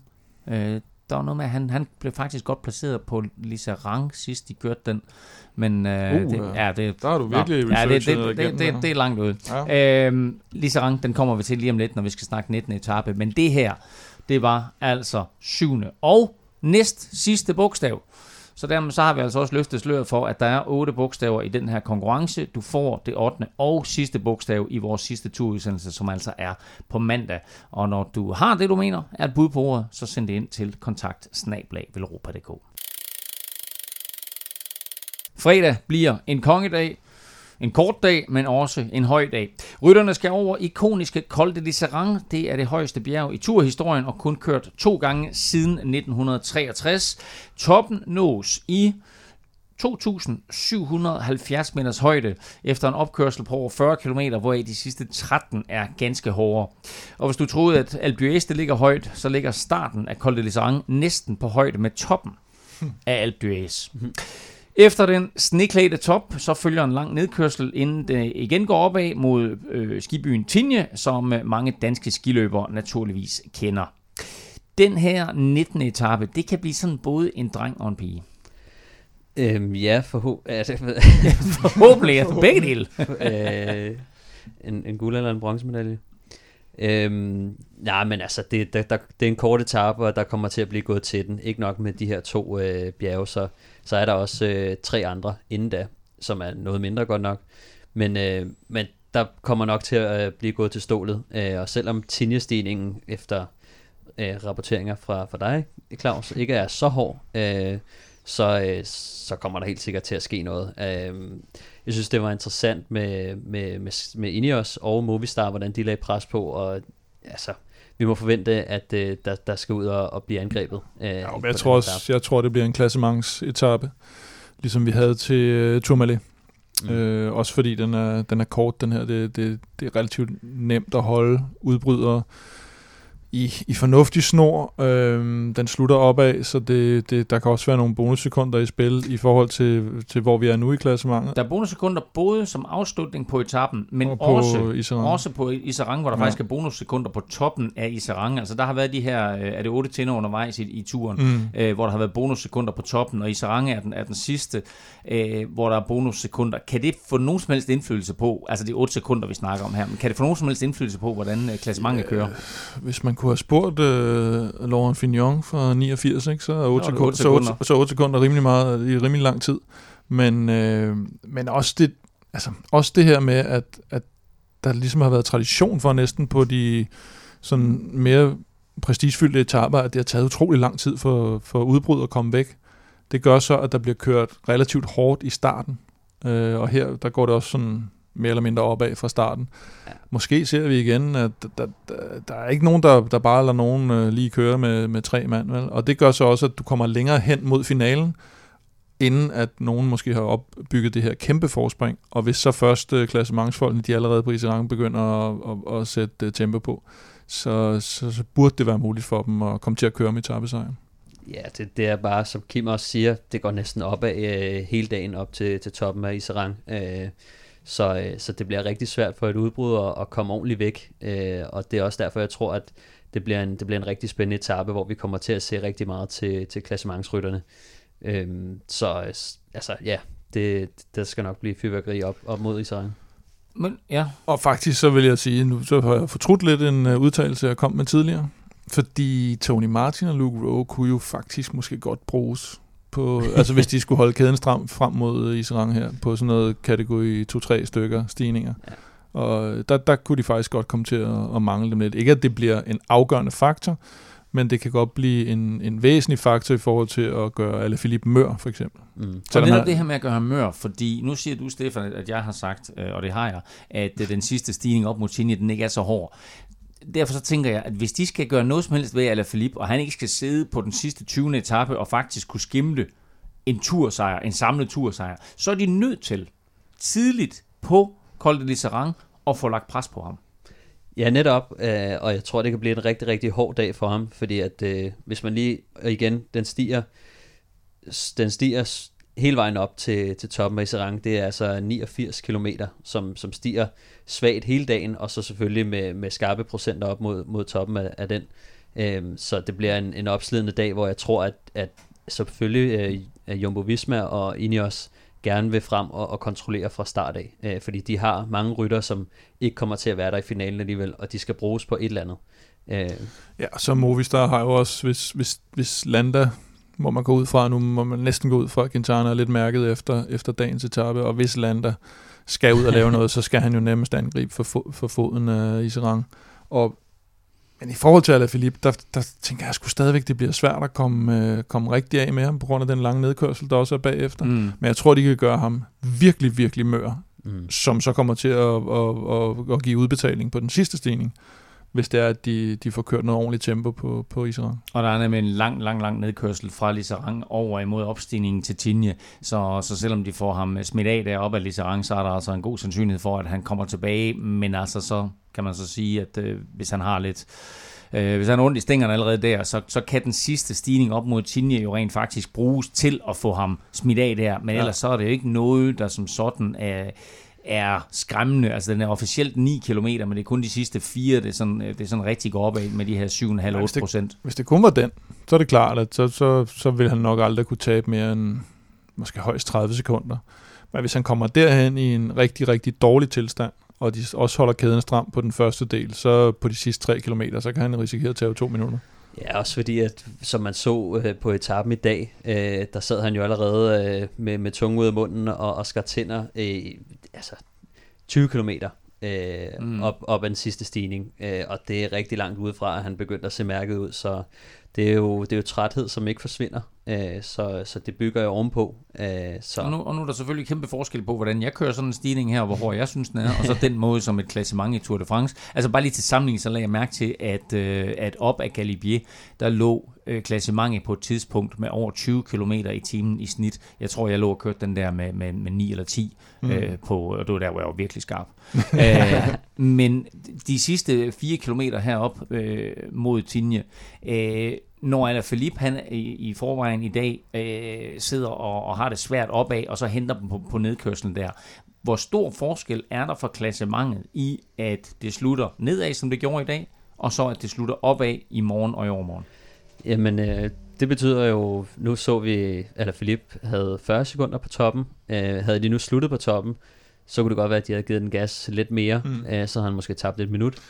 Risikovilligheden er jo bare større, ikke? Og her mister han ikke noget. Ja. Øh, altså, han mister selvfølgelig lidt til Egan Bernal, men øh, generelt kan man sige, mister han ikke, øh, mm. mister ikke rigtig noget. Øh, så, øh, så det betyder jo rigtig meget, fordi at, at mange af de her klassementsryttere, de, de vil ikke rigtig angribe, når der er 19 km nedkørsel, øh, fordi at hvis de nu får 20 sekunder på toppen, så ved de alligevel, at de bliver hentet. Mm. Så øh, hvis man skal gøre noget, så skal man angribe langt udefra, og det så altså ud til, at på stigningen i dag, at der var mere vind, end, øh, end man lige havde regnet med, ja, fordi så... de, de sad bare meget mere kompakt, øh, så det lignede altså, der var lidt mere side modvind, end, øh, end, end først ventet. Jo, så er man bare altid tilbageholden jo, for, fordi netop der kommer den nedkørsel, og man, ja. man, altså, der er kæmpe risiko ved at, at eventuelt at skulle gå all in og smadre sit hold fuldstændig. Mm. Det vil give lidt mere mening at gøre det på Iserang i morgen, og også selvom der kommer en nedkørsel, fordi så kan man sige, så er der kun den sidste tilbage, og så må de ligesom hver mand for sig, ikke? og så må, så må Bernal angribe der, eller hvem der nu har tænkt sig at gøre det. Øh, så, så, så, fordi de kan jo heller ikke sidde og, de kan ikke vente til lørdag eftermiddag med og, øh, klokken, i hvert fald, øh, klokken 17.30 med at sidde ah, og, og finde ud af, hvad de skal gøre på søndag. Så. Det er i hvert fald lege lidt med ilden, hvis det er sådan, at de tror, at det hele det skal afgøres på, på Val Thorens, som vi kommer tilbage til lige om lidt. Øh, hvis jeg lige må komme med en øh, hurtig anbefaling, så øh, elsker Roman Bardet øh, Col de Sarang. Det er faktisk et af de bjerge, som øh, han, han bruger øh, meget til træning. Han skulle nok have brugt det lidt mere i år, end han har gjort. Men jeg kunne godt se ham komme med et angreb her, øh, både med hensyn til at få etappesejren, og selvfølgelig også med at lægge afstand til øh, i, i øh, kampen om den prikkede bjergetrøje. Hvad giver han i odds, Stefan? Øh, jamen, han giver odds 18 for at vinde. Etappen? Øh, for at vinde etappen, og øh, odds 6 for at komme i top 3. Så man kan sige, han, er, han skal ud på, på togt. Øh, han kan sikre sig øh, bjergetrøjen højst sandsynligt, hvis, øh, hvis han rammer udbruddet og, og kommer af med, med Vellens, øh, tror han er den eneste øh, efterhånden, som har tænkt sig at gå efter den. Øh, det vil være mærkeligt, hvis, øh, hvis Quintana, Quintana får ikke lov at køre, øh, og så, øh, så er der ikke ret mange tilbage. Øh, så det er et meget godt bud, hvis, med, hvis altså et udbrud, det, det får lov til at køre. Ja, det er spørgsmålet, hvor meget der er tilbage af et eventuelt udbrud, når de når toppen af. Præcis. ja, ja. Det, det, det er svært at vurdere. Men det, det, så ja, han skal også gamble lidt, fordi han må også være smadret efter i dag, ikke? så han måske gambler han og siger, at jeg, jeg tror sgu klassementsfolkene sidder og tager de der point, så, så det kan ikke svare sig, men det må vi se, så må han tage dem altså, øh, lørdag i stedet for. Altså Pinot, han kunne godt ende med at tage trøjen fra ham, ja, ja. Øh, fordi at han har 50 point, og Bardet har 86 point, så øh, hvis, øh, hvis de er samlet, og lad os sige, Pinot han, øh, han vinder på toppen, det er jo ikke utænkeligt, at han vil tage bonussekunder og pointene, mm. og så kommer han også op til Tinje, som en af de første går vi ud fra, så han kunne godt miste trøjen øh, til Pinot, øh, hvis, øh, hvis han ikke øh, kommer i udbrud.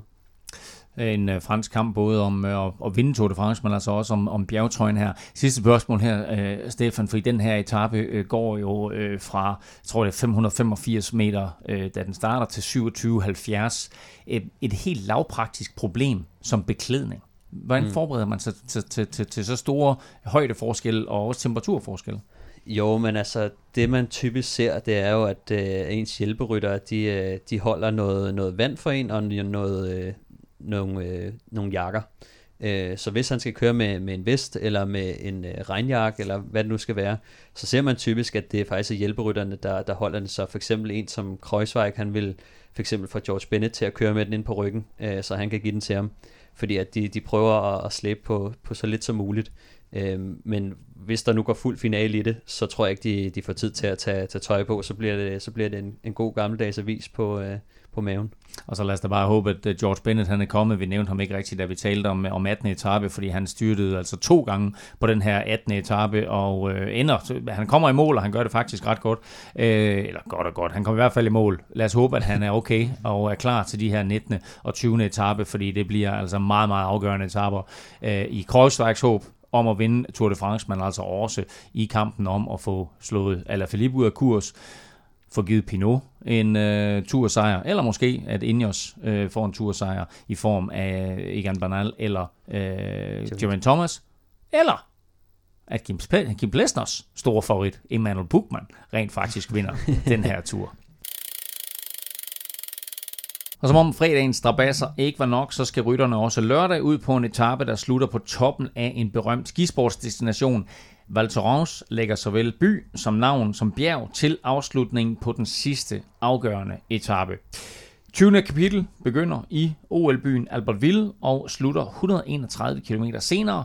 Undervejs der skal feltet over tre bjerge, og det hele det slutter med 37 km opkørsel mod målstregen i VT. Og målstregen den ligger faktisk i 2.365 meters højde. Det er den tredje højeste målstreg i turens historie, kun overgået af Galibier og Col de Granon. Øh, og her der kommer der altså igen det her i spil med at kunne øh, kontrollere øh, kropsvarme, kon- kontrollere åndedræt, kontrollere øh, hvordan ens stænger reagerer, når man ryger op i de her højder. Hvor meget kommer det til at betyde for den sidste afgørende etape? Altså vejret, tænker du på? Ja, jeg tænker mere på evnen til at kontrollere højderne. Øhm, ja, altså, det, jeg har lidt svært ved at, med, med det med højderne, fordi det, det er slet ikke til at sige. Altså, øh, det er selvfølgelig folk, der, der bor i højderne, eller har været meget på højdetræningslejr, de, de har en fordel der. Øh, men efterhånden så er de fleste gode til det. Det, som jeg tænker på, at, at man kan se, det er, at, øh, at varmen, øh, den, den kan ramme nogle af rytterne. Øh, fordi nogle gange, så, så ser vi folk i varmerne, der går, der går helt ned, og det er jo ikke fordi, at, øh, at de ikke bliver instrueret i at, at drikke eller spise osv., men, men nogle gange, så kan man, øh, så kan man bare ikke få hældt øh, mere energi eller, eller vand på maskinen, og det er det, som, som varme det gør ved en, altså man mister jo man mister appetitten, og selvom man, man kan drikke en, en dunk, og så, øh, så har man bare ikke mere plads, og man ved godt, at man burde drikke den her dunk per halve time, men nogle gange så er der bare ikke plads til det, så har man vand op til halsen, øh, føler man. Øh, så, så nogle gange så er det bare kroppen, den, den lidt går imod øh, hovedets vilje, kan man sige, og, og det er jo derfor, at, at folk går ned. Øh, så jeg tror også, man skal, man skal huske, at, øh, at at folk, der kan komme nogen, som, som går fuldstændig ned i varmen her. Og øh, et det, og to, så er vi altså på 20. etape, og der vil være rigtig, rigtig øh, mange kilometer i stængerne på det her tidspunkt, og der vil også have været kørt, både 18. etape blev kørt hårdt, og øh, 19. etape vil formodentlig også blive kørt hårdt, og så kommer den her 20. etape, som øh, lægger ud med det første bjerg, øh, der hedder Col de Rosalang, som er, er kendt i Tour de France sammenhæng, så skal den, der nærmer sig altså også, den er lige under 2.000 meters højde, så kommer det til øh, Col de Longuefoy, øh, nedkørsel derfra, og så rammer de den her stigning op mod Val Thorens. 37 km. Den er officielt kun 5,5% i snit, men det snyder lidt, fordi der er to nedkørsler undervejs. Så de stykker, hvor man kører op af, de er altså sådan mellem 7, 8 og 9%. Det bliver ikke sådan vanvittigt med, med 12 eller 14% undervejs, men den er bare lang, lang, lang. 37 kilometer. Kan, altså, sidst den blev kørt er jo 25 år siden, så det, det er et godt stykke tid siden. Øh, og der blev der skabt store tidsforskelle. Kan vi håbe lidt på det samme her? Jeg tror, det bliver, øh, det bliver turens øh, absolute finale, og jeg, jeg tror, det er derfor, man kan se mange klassementsrytterne, de holder lidt igen på, øh, på en etape som i dag. De ved, at de har store bjerge endnu, og, og når der ligger så kort tid imellem klassementsfavoritterne, altså som du sagde tidligere, 20 sekunder mellem nummer, nummer 2 og nummer, nummer 5, ja. og så, og så man kort efter også, ja. ikke? Øh, jeg tror, det er derfor, at, at man ser på dem. De, de tøver lidt, fordi de ved, at der kommer altså nogle afgørende bjerge, øh, som er, som er meget vildere end det, vi har været over indtil videre. Øh, og, og, og det kan skabe langt mere end, end 20 sekunders forskel, hvis man har 1% mere på de stigninger. Ja, så tror jeg, at øh, ja, det, er, det er sidste chance. Det er, det er la, last, last chance ja, saloon. Dog, ja, Nå, nej, men at, at, at, at der er nødt til at blive kørt på den første stigning også og den er måske i virkeligheden lidt, øh, lidt hårdere. Og netop fordi distancen er så kort på etappen, så, så kan man måske godt forsvare at skulle gå ud der, eller både fordi etappen er kort, og fordi det er sidste chance. Altså, så skal den bare have fuld smadret fra, og den starter nærmest med at gå opad til, til Roslang øh, kategori stigning på nærmest fra, fra start. Ikke? Mm. Og, øh, og der, der må man bare gå ud og, og give dem det hele, fordi de ved godt, at hvis de gemmer det til den til den sidste stigning, så er den nok for blød til at kunne lave måske nogen forskel overhovedet, hvis ikke der er lavet et, øh, et hårdt forspil som man siger. Som man siger. Æh, etappen, har, etappen har ikke ret meget flat. Altså, det går op til Rosalange, så går det ned for Rosalange, så skal de op i Longuefoy. Øh, der er faktisk der er lige et, et stykke flat der mellem, øh, mellem øh, hvad hedder det, Rosalange og Longuefoy. Men når de rammer Longuefoy, så kommer der faktisk en meget, meget teknisk nedkørsel på en meget smal vej med hårnålesving og dårlig asfalt. Æh, og øh, det er selvfølgelig noget, der måske tæller til Philips fordel, og det er også noget, hvor man ligesom siger, okay, man, man, man, man skal have et, et forspring der, hvis det er sådan, at man et, et godt forspring, hvis det er sådan, at man skal holde Alaphilippe bag sig. Men det er altså igen den her syv. Fordi så snart man kommer ned fra Longuefroy, så kommer man ind i, i den by, der ligger for, for, i dalen dernede, og der kører man altså i 500 meter eller noget i den retning, og så rammer man det skilt, hvor der står Val 37 km opad. Så det er de her sidste 37 km, som, øh, som bliver afgørende for Tour de France. Men øh, altså, vi har jo to fantastiske dage øh, at se frem til her, så lad os bare håbe, at vi får noget fyrværkeri på, øh, på, på begge dage. Og det hele det slutter altså i øh, berømte Val Thorens på lørdag. Slutter og slutter er måske så meget sagt, fordi naturligvis så slutter Tour de France først på Champs-Élysées søndag. 21. etape begynder i forstaden Rambouillet, og så skal de ind til Paris, og der skal de altså køre otte omgange på den her meget berømte promenade Champs-Élysées. Og som en ekstra hyldest til den gule trøjes 100 års fødselsdag, så bliver etappen kørt sent. Der er afgang kl. 18, og rytterne forventes først i mål cirka kl. 21.30 søndag aften. Hvem er favorit på Champsen? Det er øh, Calabiuan og Ilya Viviani og Dylan Grune. Godt. Og hvem er din favorit? Åh, oh, men sådan min, min outsider... Nej, ja. okay, kom med en favorit og en outsider. Ja, min outsider er nok Christoph, øh, og min favorit er... Han ser sgu stærkest ud her til sidst, Caleb Ewan, ikke? Caleb, altså momentometeret vil ja. jo sige Caleb Ewan. Ja, øh, men jeg tror, at... Øh, lead-outet bliver, bliver afgørende på den. Det ser vi ofte, at øh, dem, der kommer først igennem det sidste sving, sidder rigtig godt i det.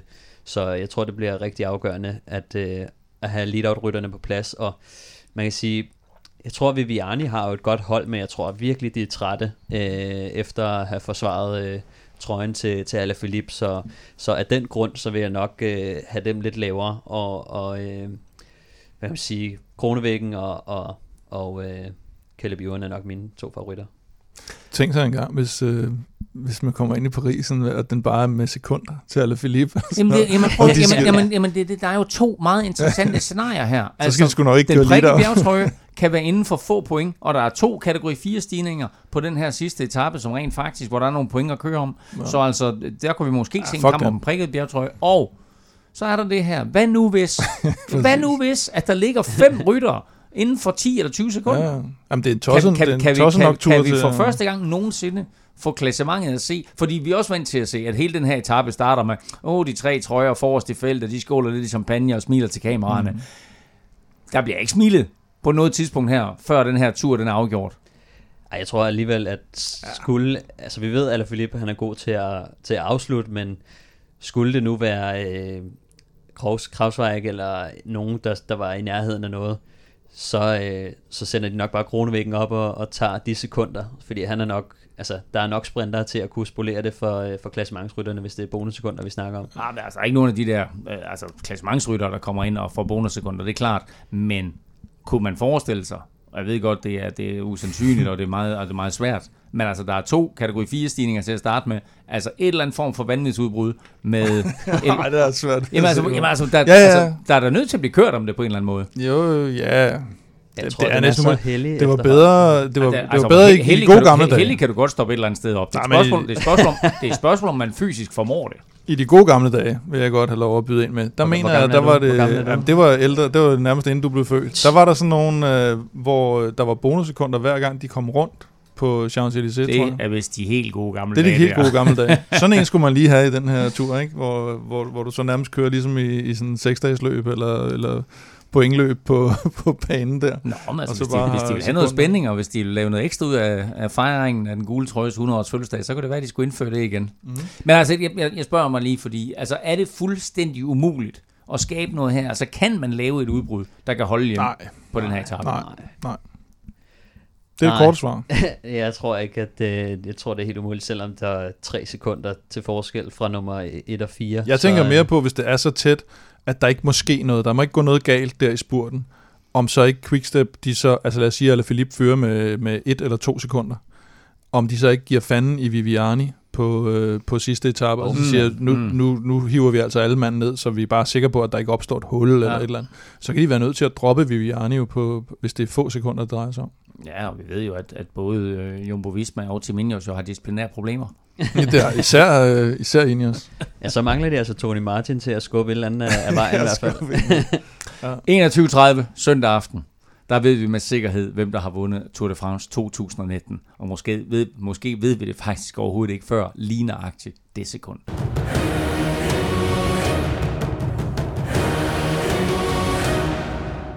Om lidt får du nogle spiltips fra Stefan og Kim, præsenteret i samarbejde med Odset for Danske Spil. Men først der skal vi lige have en opdateret udgave og årets sidste udgave af Kim Plesners Podiometer. Hvad, hvad, siger du derovre? Siger du? Nej, men det var bare min computer, den øh, lavede lige noget. Ja, det skal vi nemlig. Ja. og skal du ikke spørge mig om noget? Jo, øh, Kim Plesner, er Julian Alaphilippe nu endelig med på dit podiometer? Det er han. Han er, han, nu, nu har han Nu fået er han sig, kommet med, nu har han fået sig fedtet ind. fordi de fuckede op i dag. De andre. Øh, de andre. Så er han nu. øh, nu er han med. Nu Nå, er han topfavorit. Nej, nu er han ikke top. det er han ikke. Men, Men, Jamen, øh, så spørger jeg ind øh, til dit podiometer. Øh, her kommer Kim Plesners podiometer. En stjerne. og vi har kun én på hver jo, nu. Når der er Nu kun en på hver ja, igen. det okay, godt. En Og stjerne. jeg... Ah, så skifter jeg ham lige ud nu. Kreuzweig kører vi på Mm. en stjerne. Øh, skifte ud, hvem, hvem Nej, men jeg vil egentlig have Bookman. Nej, jeg holder fast i Bookman. Bookman på en stjerne. Nu er det Ej. endeligt. Bookman en stjerne. Kreuzweig, han går lidt ned. Det her, det er, det er så live, som Han det kan ikke bliver. lide, det er så han kan ikke lide de høje højder. Sådan der. Nå. Kim, han kan godt lide at nævne sådan flere, så han er dækket Godt. lidt. Så- Nej, det er ikke mange. Krausweig en stjerne. Nej, to stjerner. Bookman. Bookman en Ja, vi stjerne. holder Godt. Okay. Jeg holder fast i Bookman. okay, du holder fast i Bookman. To stjerner. Eller Philip. Han er på to stjerner. Han er på to Den stjerner. gule trøje, Ja. der fører med halvandet minut ned til nummer to, han Ja. er på to stjerner. Ja, det er han. Godt. Tre stjerner. Geraint Thomas. Geraint Thomas. Fire stjerner. Thibaut Pinot. Thibaut Pinot. Og det vil så sige, at du på fem stjerner har Nairo. Nej. Der har vi Egon. Egon, så ikke øh, Nairo kolumbianeren, men Mm. Egon kolumbianeren med efternavnet Bernal, er altså din favorit lige nu til at vinde Tour de France. Efter vi så i dag, ja. Så du har faktisk... Øh, Jeg tror, at uh, Ineos måske er blevet lidt klogere efter i dag også, på hvem de måske skal køre for. Hvem var du så? Hvad er det? Mm. Så, altså hvad? De kører for Egan Bernal nu? Det vil jeg fandme da gøre, hvis han kører fra Thomas, og han er foran Thomas. Kørte han fra ham? Altså var han stærkere end Geraint Thomas? Han kunne ikke komme op til ham i hvert fald. Nej, men han fik jo et forspring for æret, ikke? Så fortrød Geraint Thomas jo, og så gik han efter. Og så kunne han ikke komme op. Nej, der, det er jo svært, når man får et forspring på den måde. Ikke? Vi det er ved jo det. handicapjagt jo. Det fede er, at vi ved det ikke. Vi får det at vide i morgen måske. Om det er, Nå. og det, og det, er, og det er jo den fedeste tur, det her. Det er, virkelig, det er da den fedeste tur, Ja, ja. at vi Ja, sidder det- her med to etapper tilbage, skråstreg 3, og, og, og ikke aner noget som helst om, hvad der, hvad der kommer til at ske, eller hvem der for den sags skyld. Eller hvordan fanden de har Ja. tænkt sig at køre det. Ja, præcis. Det ved man jo Ja, overhovedet ikke i De den her tur. ikke selv, tror jeg. Nej, åbenbart ikke. Der bliver, der bliver lagt slagplaner i, øh, i fem forskellige busser her, i, øh, i hvert fald, ja, fem forskellige busser bliver det i, øh, i, de, i de næste par dage her. Stefan, hvem er, hvem er din favorit til at vinde Tour de France? Jeg tror, øh, jeg tror sgu, jeg vil gå med øh, Geraint Thomas. Stadig, fordi at øh, han, han er chefen. Altså, han er bare chefen. Det så han man, er da så han var. cool, og øh, at, altså, Egan Bernal, han, han rykker tidligt, får forspringet, og øh, Geraint Thomas, han, han tager en executive decision og siger, du skal ikke vinde turen alligevel. Og så går han efter. Fordi det var det eneste. Øh, det var, at, at han, han havde gode ben selv, og han ville ikke, øh, han ville ikke lade Egan Bernal køre hjem og vinde Tour de France foran ham. Oha. Jamen, øh, Suspense. Jeg er ikke sikker på, at det er det, der kommer til at stå i presmeddelelsen fra Sir Dave Brailsford. Nej, det ved jeg ikke. Det, de, ja, de havde begge står to der, hvordan, ben. hvordan fremragende holdarbejde. Fremragende Ja, Ja. samarbejde. holdarbejde, ja. Selv med, med 50 Nu ligger de i to og sekunders, tre, ja. øh, kan man få lidt pace, øh, eller hvad fanden øh, de skal begynde på. Nå, men øh, jeg kommer så med, øh, med vanvidsforudsigelsen. Hvad Hvad er det? Okay. Skulle vi ikke svare på samme tid? Jo, det gjorde I. Det var virkelig fornemt, det der. Nej, altså, øh, jeg kunne også godt øh, spille den sikkert og så gå med, med Pinot eller, eller Philippe. Men jeg siger Krausweig. Det har du gjort hele turen. Jeg siger, at Steven Krausweig, han vinder det der. Læst et sted, han er god i højderne. Ja, ja, han er god i højde. Han er den eneste, der ikke er med på podiumeteret nu. Ja, det er. Nå ja, han er så røget ud. Nå, Så det kan selvfølgelig være til din fordel. sådan. Vi skal have øh, Europas vinder, vi skal have Stefans staldtip, som jeg ved, der er mange, der sidder og ser frem til, og vi skal have Plesners podie på banen. Først og fremmest Europas vinder, Kim Plesner. Jamen, der siger jeg faktisk, at øh, jeg tror, Egon han vinder i morgen. Op til den stigning, der ikke er så hård. Han vinder 19. etape. Nu har jeg glemt, hvad oddset er. Øh, jamen, øh, det kan du nå at finde endnu. Kan jeg det? Så, øh, men det er, det er vel øh, ikke mere end de to, er det det? Jo, jo, jo, jo, jo. Jeg tror, det er oppe på noget om... Jeg synes, det var en 5-6 stykker eller sådan noget. Hold da op. Nå. Men øh, skal vi sige 7? Og et syv. Ja. Er det odds 7? Ja, det var det i hvert fald. Det, det, det, jeg har siddet og kigget på odds. Det Okay. kan være, den er blevet ændret efter Nå, i dag. jamen, altså odds Hvor 7. langt vil du gå ned til, altså hvis du skulle spille på ham? 3,5. Okay. Så alt over 3,5, så smider man på ham. Ja, ja. Alright, alright. Jamen, øh, det er, har du tjekket op på det? Skal Var- vi tjekke, hvad- Har, har han givet odds 7? Ja, mens du tjekker det, så kan jeg, Ja, jeg så gå videre med, med Stefans staldtip. Og Stefan er altså super, super skarp her under hele turen. Ja. Hvad har du til os i dag? Jamen, øh, jeg har siddet og kigget lidt på det, og øh, på 19. etape, øh, Tinje, der, øh, der tror jeg, at, øh, at Steven Krausweig, han godt kan gå i, i top 3. Øhm, og det tror jeg mest, fordi han giver odds 9 igen. Det er et rigtig højt odds, synes jeg, på, Mm. på en mand, som, som ligger rigtig godt Ja, han til. odds 9 for at komme i top 3. er bare en top 3, og det Wow. er derfor, jeg synes, at det var ikke sådan et, hvor jeg ville smide, øh, smide alt efter ham, men når han giver odds 9 på en top 3, som jeg ser det, så er der øh, selvfølgelig Egan Bernal, der er Joan Thomas øh, og Pinot, der har været rigtig skarpe og måske haft en lille øh, fordel der. Men derefter så ser jeg klart øh, Krausweig som, som den fjerde stærkeste.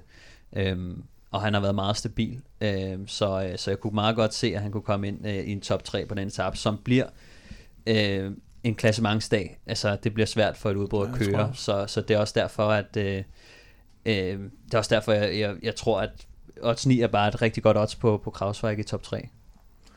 Jamen, øh, det var Stefans staldtip, og så... Øh, Men det kan godt være, at, øh, at de, øh, de, de, de har faktisk ikke oddset lige nu. Men Nå. øh, det kommer nok på. Øh, jeg ved ikke, om de har fået taget det af øh, efter dagens det, var, etape. det var simpelthen for... Til gengæld har de jo så Egon Bernal til 2.30 som vinder af Tour de France. Så Oh. det kan godt være, at han giver lidt mindre end 7 som vinder Nå. af 19. Jamen, etape. øh, tjek, tjek øh, inden 19. etape, hvad Egon Bernal han giver som vinder af etappen, øh, og altså, som Kim siger her, Så 2.30. Bare, bare spil det. Ja, 2.30 for at Egon Bernal, han, øh, han vinder hele turen. Vi skal have Plesners podie. Har du styr på oddset der? Ja, det har jeg.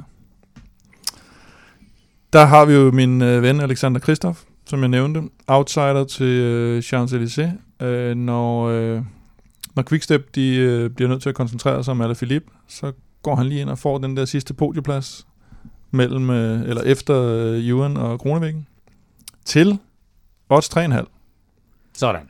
Kristoff på podiet i Paris Til odds på 3,5. sidste etape. 3,5. Det er ikke helt tosset. Han er jo trods alt forsvarende mester på Champs-Élysées. Øh, så øh, hvis han kommer i top 3 i år, så er der altså odds 3,5 på det. Vi er nu oppe på 173 dejlige støtter på 10.dk. Tusind tak til jer alle. Det er simpelthen très, très bien. Du kan også støtte os på 10.dk. Beløbet det er valgfrit, og du donerer hver gang vi udgiver en ny podcast. Og når du donerer, så deltager du som bekendt automatisk i lodtrækningen om fede præmier. Du finder link på både velropa.dk og på 10.dk. Og Kim, vi er jo som nævnt tidligere startet med at, at bygge en ny lækker præmiepakke til den næste lodtrækning. Ja, det er rigtigt. Ja, vi, havde, øh, vi lagde meget hårdt ud med kasketten jo. Velropa-kasket, vel at mærke. Og øh, så fik vi den der Tour de France-pakke af Tina Møller fra Aftenturen. Hun har købt til os med, var det nogle sokker og nogle pins og noget drikkedunk? Tror du prikket bjergsokker og nogle pins og så en, en Tour de France drikkedunk? Ja, det er rigtigt. Har hun smidt en autograf i nu? Nej, vi, vi, vi, vi, Ej, det er rigtigt. Det Ja. kan så være det næste. jeg skriver lidt til Tina i aften og siger, at vi skal have en autograf. Det, det må være det mindste. Så hun har jo Magnus Kort i studiet i aften. Det kan Ja, det være. har hun. Han, han vil godt signere den. Og øh, den trækker vi altså lod om, når vi rammer 200. Så øh, mm. det, øh, men det går nærmest med lynets hast i øjeblikket. Der så, kommer lidt mere i, men vi skal lige... Det skal vi lige finde ud af, hvad vi skal Ja. have. Skal vi have Sagan-bogen i? Uh, ja, så. Ja, Er det det, vi gør? ja. Wow. Nu, nu bliver den stor, den Ja. præmie her. Godt. Så Sagan-bogen ryger i os. Så øh, nu, nu bliver det her altså igen en, vild, vild præmie. Så skynd dig at melde dig til ind på 10.dk, og så kan du altså nå at deltage i lodtrækningen om den her præmie, som bare vokser fra podcast til podcast. Øh, og apropos det her med 200, så skal vi også have trukket et freebet på 200, Stefan. Ja, og jeg har trukket øh, Rune op af hatten. Øhm, jeg kan ikke se meget mere end det, Nej. så det, det er bare Rune. Okay. Så hvis man hedder Rune, øh, så er der god chance for at vinde. Han har i øvrigt været med øh, siden den 15. marts, så det er en af de Wow, the grand olds. Sådan Øhm, der. Men øh, jamen, han har også øh, tre lodder i puljen faktisk, så, ja. så det, det er fint. Super. Jamen, uh, tusind tak, Rune, for dit bidrag hver evig eneste podcast. Det sætter vi kæmpe pris på, og sætter naturligvis også utrolig stor pris på, at du har været med helt tilbage fra, fra 15. marts. Uh, og apropos det her med, med lodder, så gør vi det jo på den måde, både med, uh, både med uh, hvad hedder det, præmien, som vi trækker lod om, og den her, det her freebet, at man for hver femmer, man donerer, der får man et lod i puljen, så altså jo større beløb uh, du donerer hver gang, jo flere lodder har du, og dermed jo større chance for at vinde. Så øh, stort tillykke til Rune, og tusind tak til alle andre, der støtter uge efter uge. Den gule trøje fylder 100 år, og øh, dermed så stillede jeg et øh, quizspørgsmål, der drejer sig om den gule trøje, nemlig hvor mange forskellige ryttere, der har båret den gule trøje igennem tiden. Og øh, der er jo to nye ryttere på den her liste i år, øh, og dermed så kommer antallet op på, ja, hvor mange kommer det op på? Det får I svaret på lige om lidt, men I har faktisk begge to undervejs i udsendelsen skrevet jeres svar ned på et, en lap papir. Kim ændrer sit i sidste øjeblik. Må jeg bede om jeres lapper? Kim, jeg får Og din jeg lap. troede, vi skulle sige det på samme tid. Ah, nej, nej, nej, jeg får din lap papir her, Stefan. Ja, ja, den anden side. Der, ja, jeg skal bare lige tjekke. Godt. Og jeg får din der, Kim. Sådan der. Jeg skal bare lige tjekke, at... En taglige spiseseddel derovre. Godt. En masse så får I dem tilbage. Sådan der, ja. Godt. Og så tæller jeg ned fra tre, og så siger I det på samme tid. Er vi klar? Hvor mange ryttere har båret den gule trøje igennem tiden? 3, 2, 1. 600. 179. 179. Kim siger 179. Stefan siger 600. 600. Så 6, 6 i snit per år, og Kim han siger sådan øh, omkring 1,79 i snit per år. Jeg går ud fra, at der også er nogen, der har vundet i flere årgange. Det er der nemlig. Og Nå. når, når man lige trækker Eddie Max's øh, 97 fra, så, øh, så er vi jo øh, trods alt et, et godt stykke nede. Øhm, 100 hvad? så øh, man havde 100, 100 eller 97 gule trøjer havde Eddie Max, ikke? Så, øh, men, øh, Der, det korrekte antal er inden i år 266, og inden og inklusiv i år 268. Så med en sikker sejr og en stor margin, der udbygger Kim Plesner sin føring i quizzen nu til 20. Men, men det, det giver jo slet ikke nogen mening, det her. Fordi at der er jo 100 Tour de France. Er det korrekt? Men prøv at Der høre, er Stefan. 21 etapper. Korrekt. Gange 100. Ja, det er 2100. Ja. Ja. Hvor mange forskellige ryttere? I år har der for eksempel været to. Ikke? Og du har selv sagt på et tidligere tidspunkt, at nu har haft en gule trøje i, øh, i en hel Tour de France. Lance har haft den i... Det er jo ikke engang særlig meget, øh, hvis vi siger 600. Altså, det er jo bare sådan... Jamen, det er trods alt for mange. Det korrekte svar er på nuværende tidspunkt, på det her tidspunkt, efter 18. etape i Tour de France, den. Jeg havde, Fire stykker per år. 268. jeg ændrede den for Det kan slet ikke lade sig 234. gøre, jo. Ej, det er ikke 3-4 stykker per år, det er 2,68 per år, hvis det er sådan, du ganger det ud på den måde. Det kraftet med lidt. Ja, Så. Det er kraftet med lidt. men det var derfor, jeg ændrede ned og ned jo. Jeg sad også og tænkte, at turen har altid været flat i starten, og så kommer bjergene. Det betyder, at der må være mange, der har haft den per år og så videre. Jeg startede på 373, så satte Ja. jeg den ned til 234, og så endte jeg på 179. 2,34 skulle du holde fast i. Ja, det, det var faktisk, det var faktisk godt bud. Men, øh, ja, men jeg kan godt forstå, at du synes, det er lavt, men øh, det er altså det, det, det korrekte svar. 268 indtil videre øh, med, øh, og det er vel kun Ala... Nej, der er tre, der har haft i år faktisk. Øh, Chicone, øh, Alaphilippe og, øh, Tønissen. og Tøns. Tønissen. Hvad? Tønissen. Tønissen, ikke Tøns. Og så, er det, så, så tror jeg faktisk, det er rigtigt, det er 269, for Alaphilippe har der aldrig haft den før. Så det må være 269. Er der styr på den quiz der? Jamen, der er styr på Hva? det nu. Det var 266 inden i år, og så er der tre i år, så 269 må Det det ender med, at du vinder, Stefan. Så, øh, jamen, øh, dermed så er vi fremme ved, øh, ved en, en lille status, som øh, siger, at øh, her, hvor vi øh, mangler tre etapper af årets Tour de France, så sidder den gule trøje fortsat på Julian Alaphilippe, og, jeg troede, det var min føring, du ville til at... Jamen, jeg har jo sagt, du fører 2018. Nå, for fanden, det har jeg slet ikke altså, hørt. Jo, jo, men... Jeg er fyldt af eufori. Og det kan jeg godt forstå. Det er også en vigtig konkurrence at vinde. Julian Alaphilippe, han fører fortsat Tour de France, øh, og nu kan han faktisk begynde at skimpe Paris, så det er jo sådan lidt interessant, hvad der sker her de sidste par dage. Øh, Tim Wellens smed prikkerne, og det gjorde han til øh, Roman Bardet, der øh, nu øh, pludselig får mulighed for at komme på podiet. Han er selvfølgelig håbet på, at det blev en anden, tror jeg, han skulle være på podiet i Paris, men lige nu, der var han altså på podiet.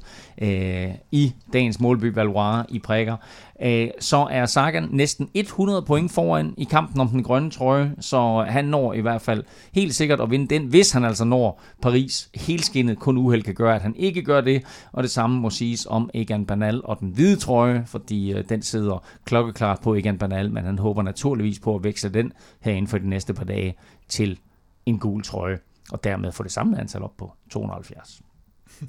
Vi er tilbage mandag senest.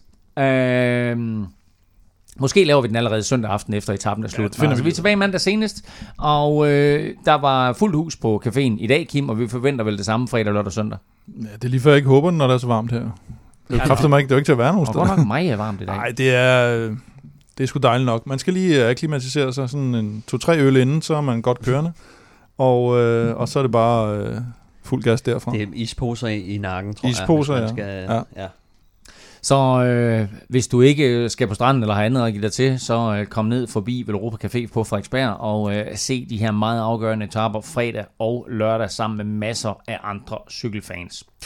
Du kan følge Kim på Twitter, det sker på snabelag Velropa, og Stefan finder du på snabelag dollartegn Djurhus, eller bare S Djurhus, og det er på Instagram, og undertegnet finder du alle steder på snabelag NF Elming. Tak for nu. Tak fordi du lyttede med. Tak til vores partnere fra Garmin og Otte fra Dansk Spil. Alle, alle, alle.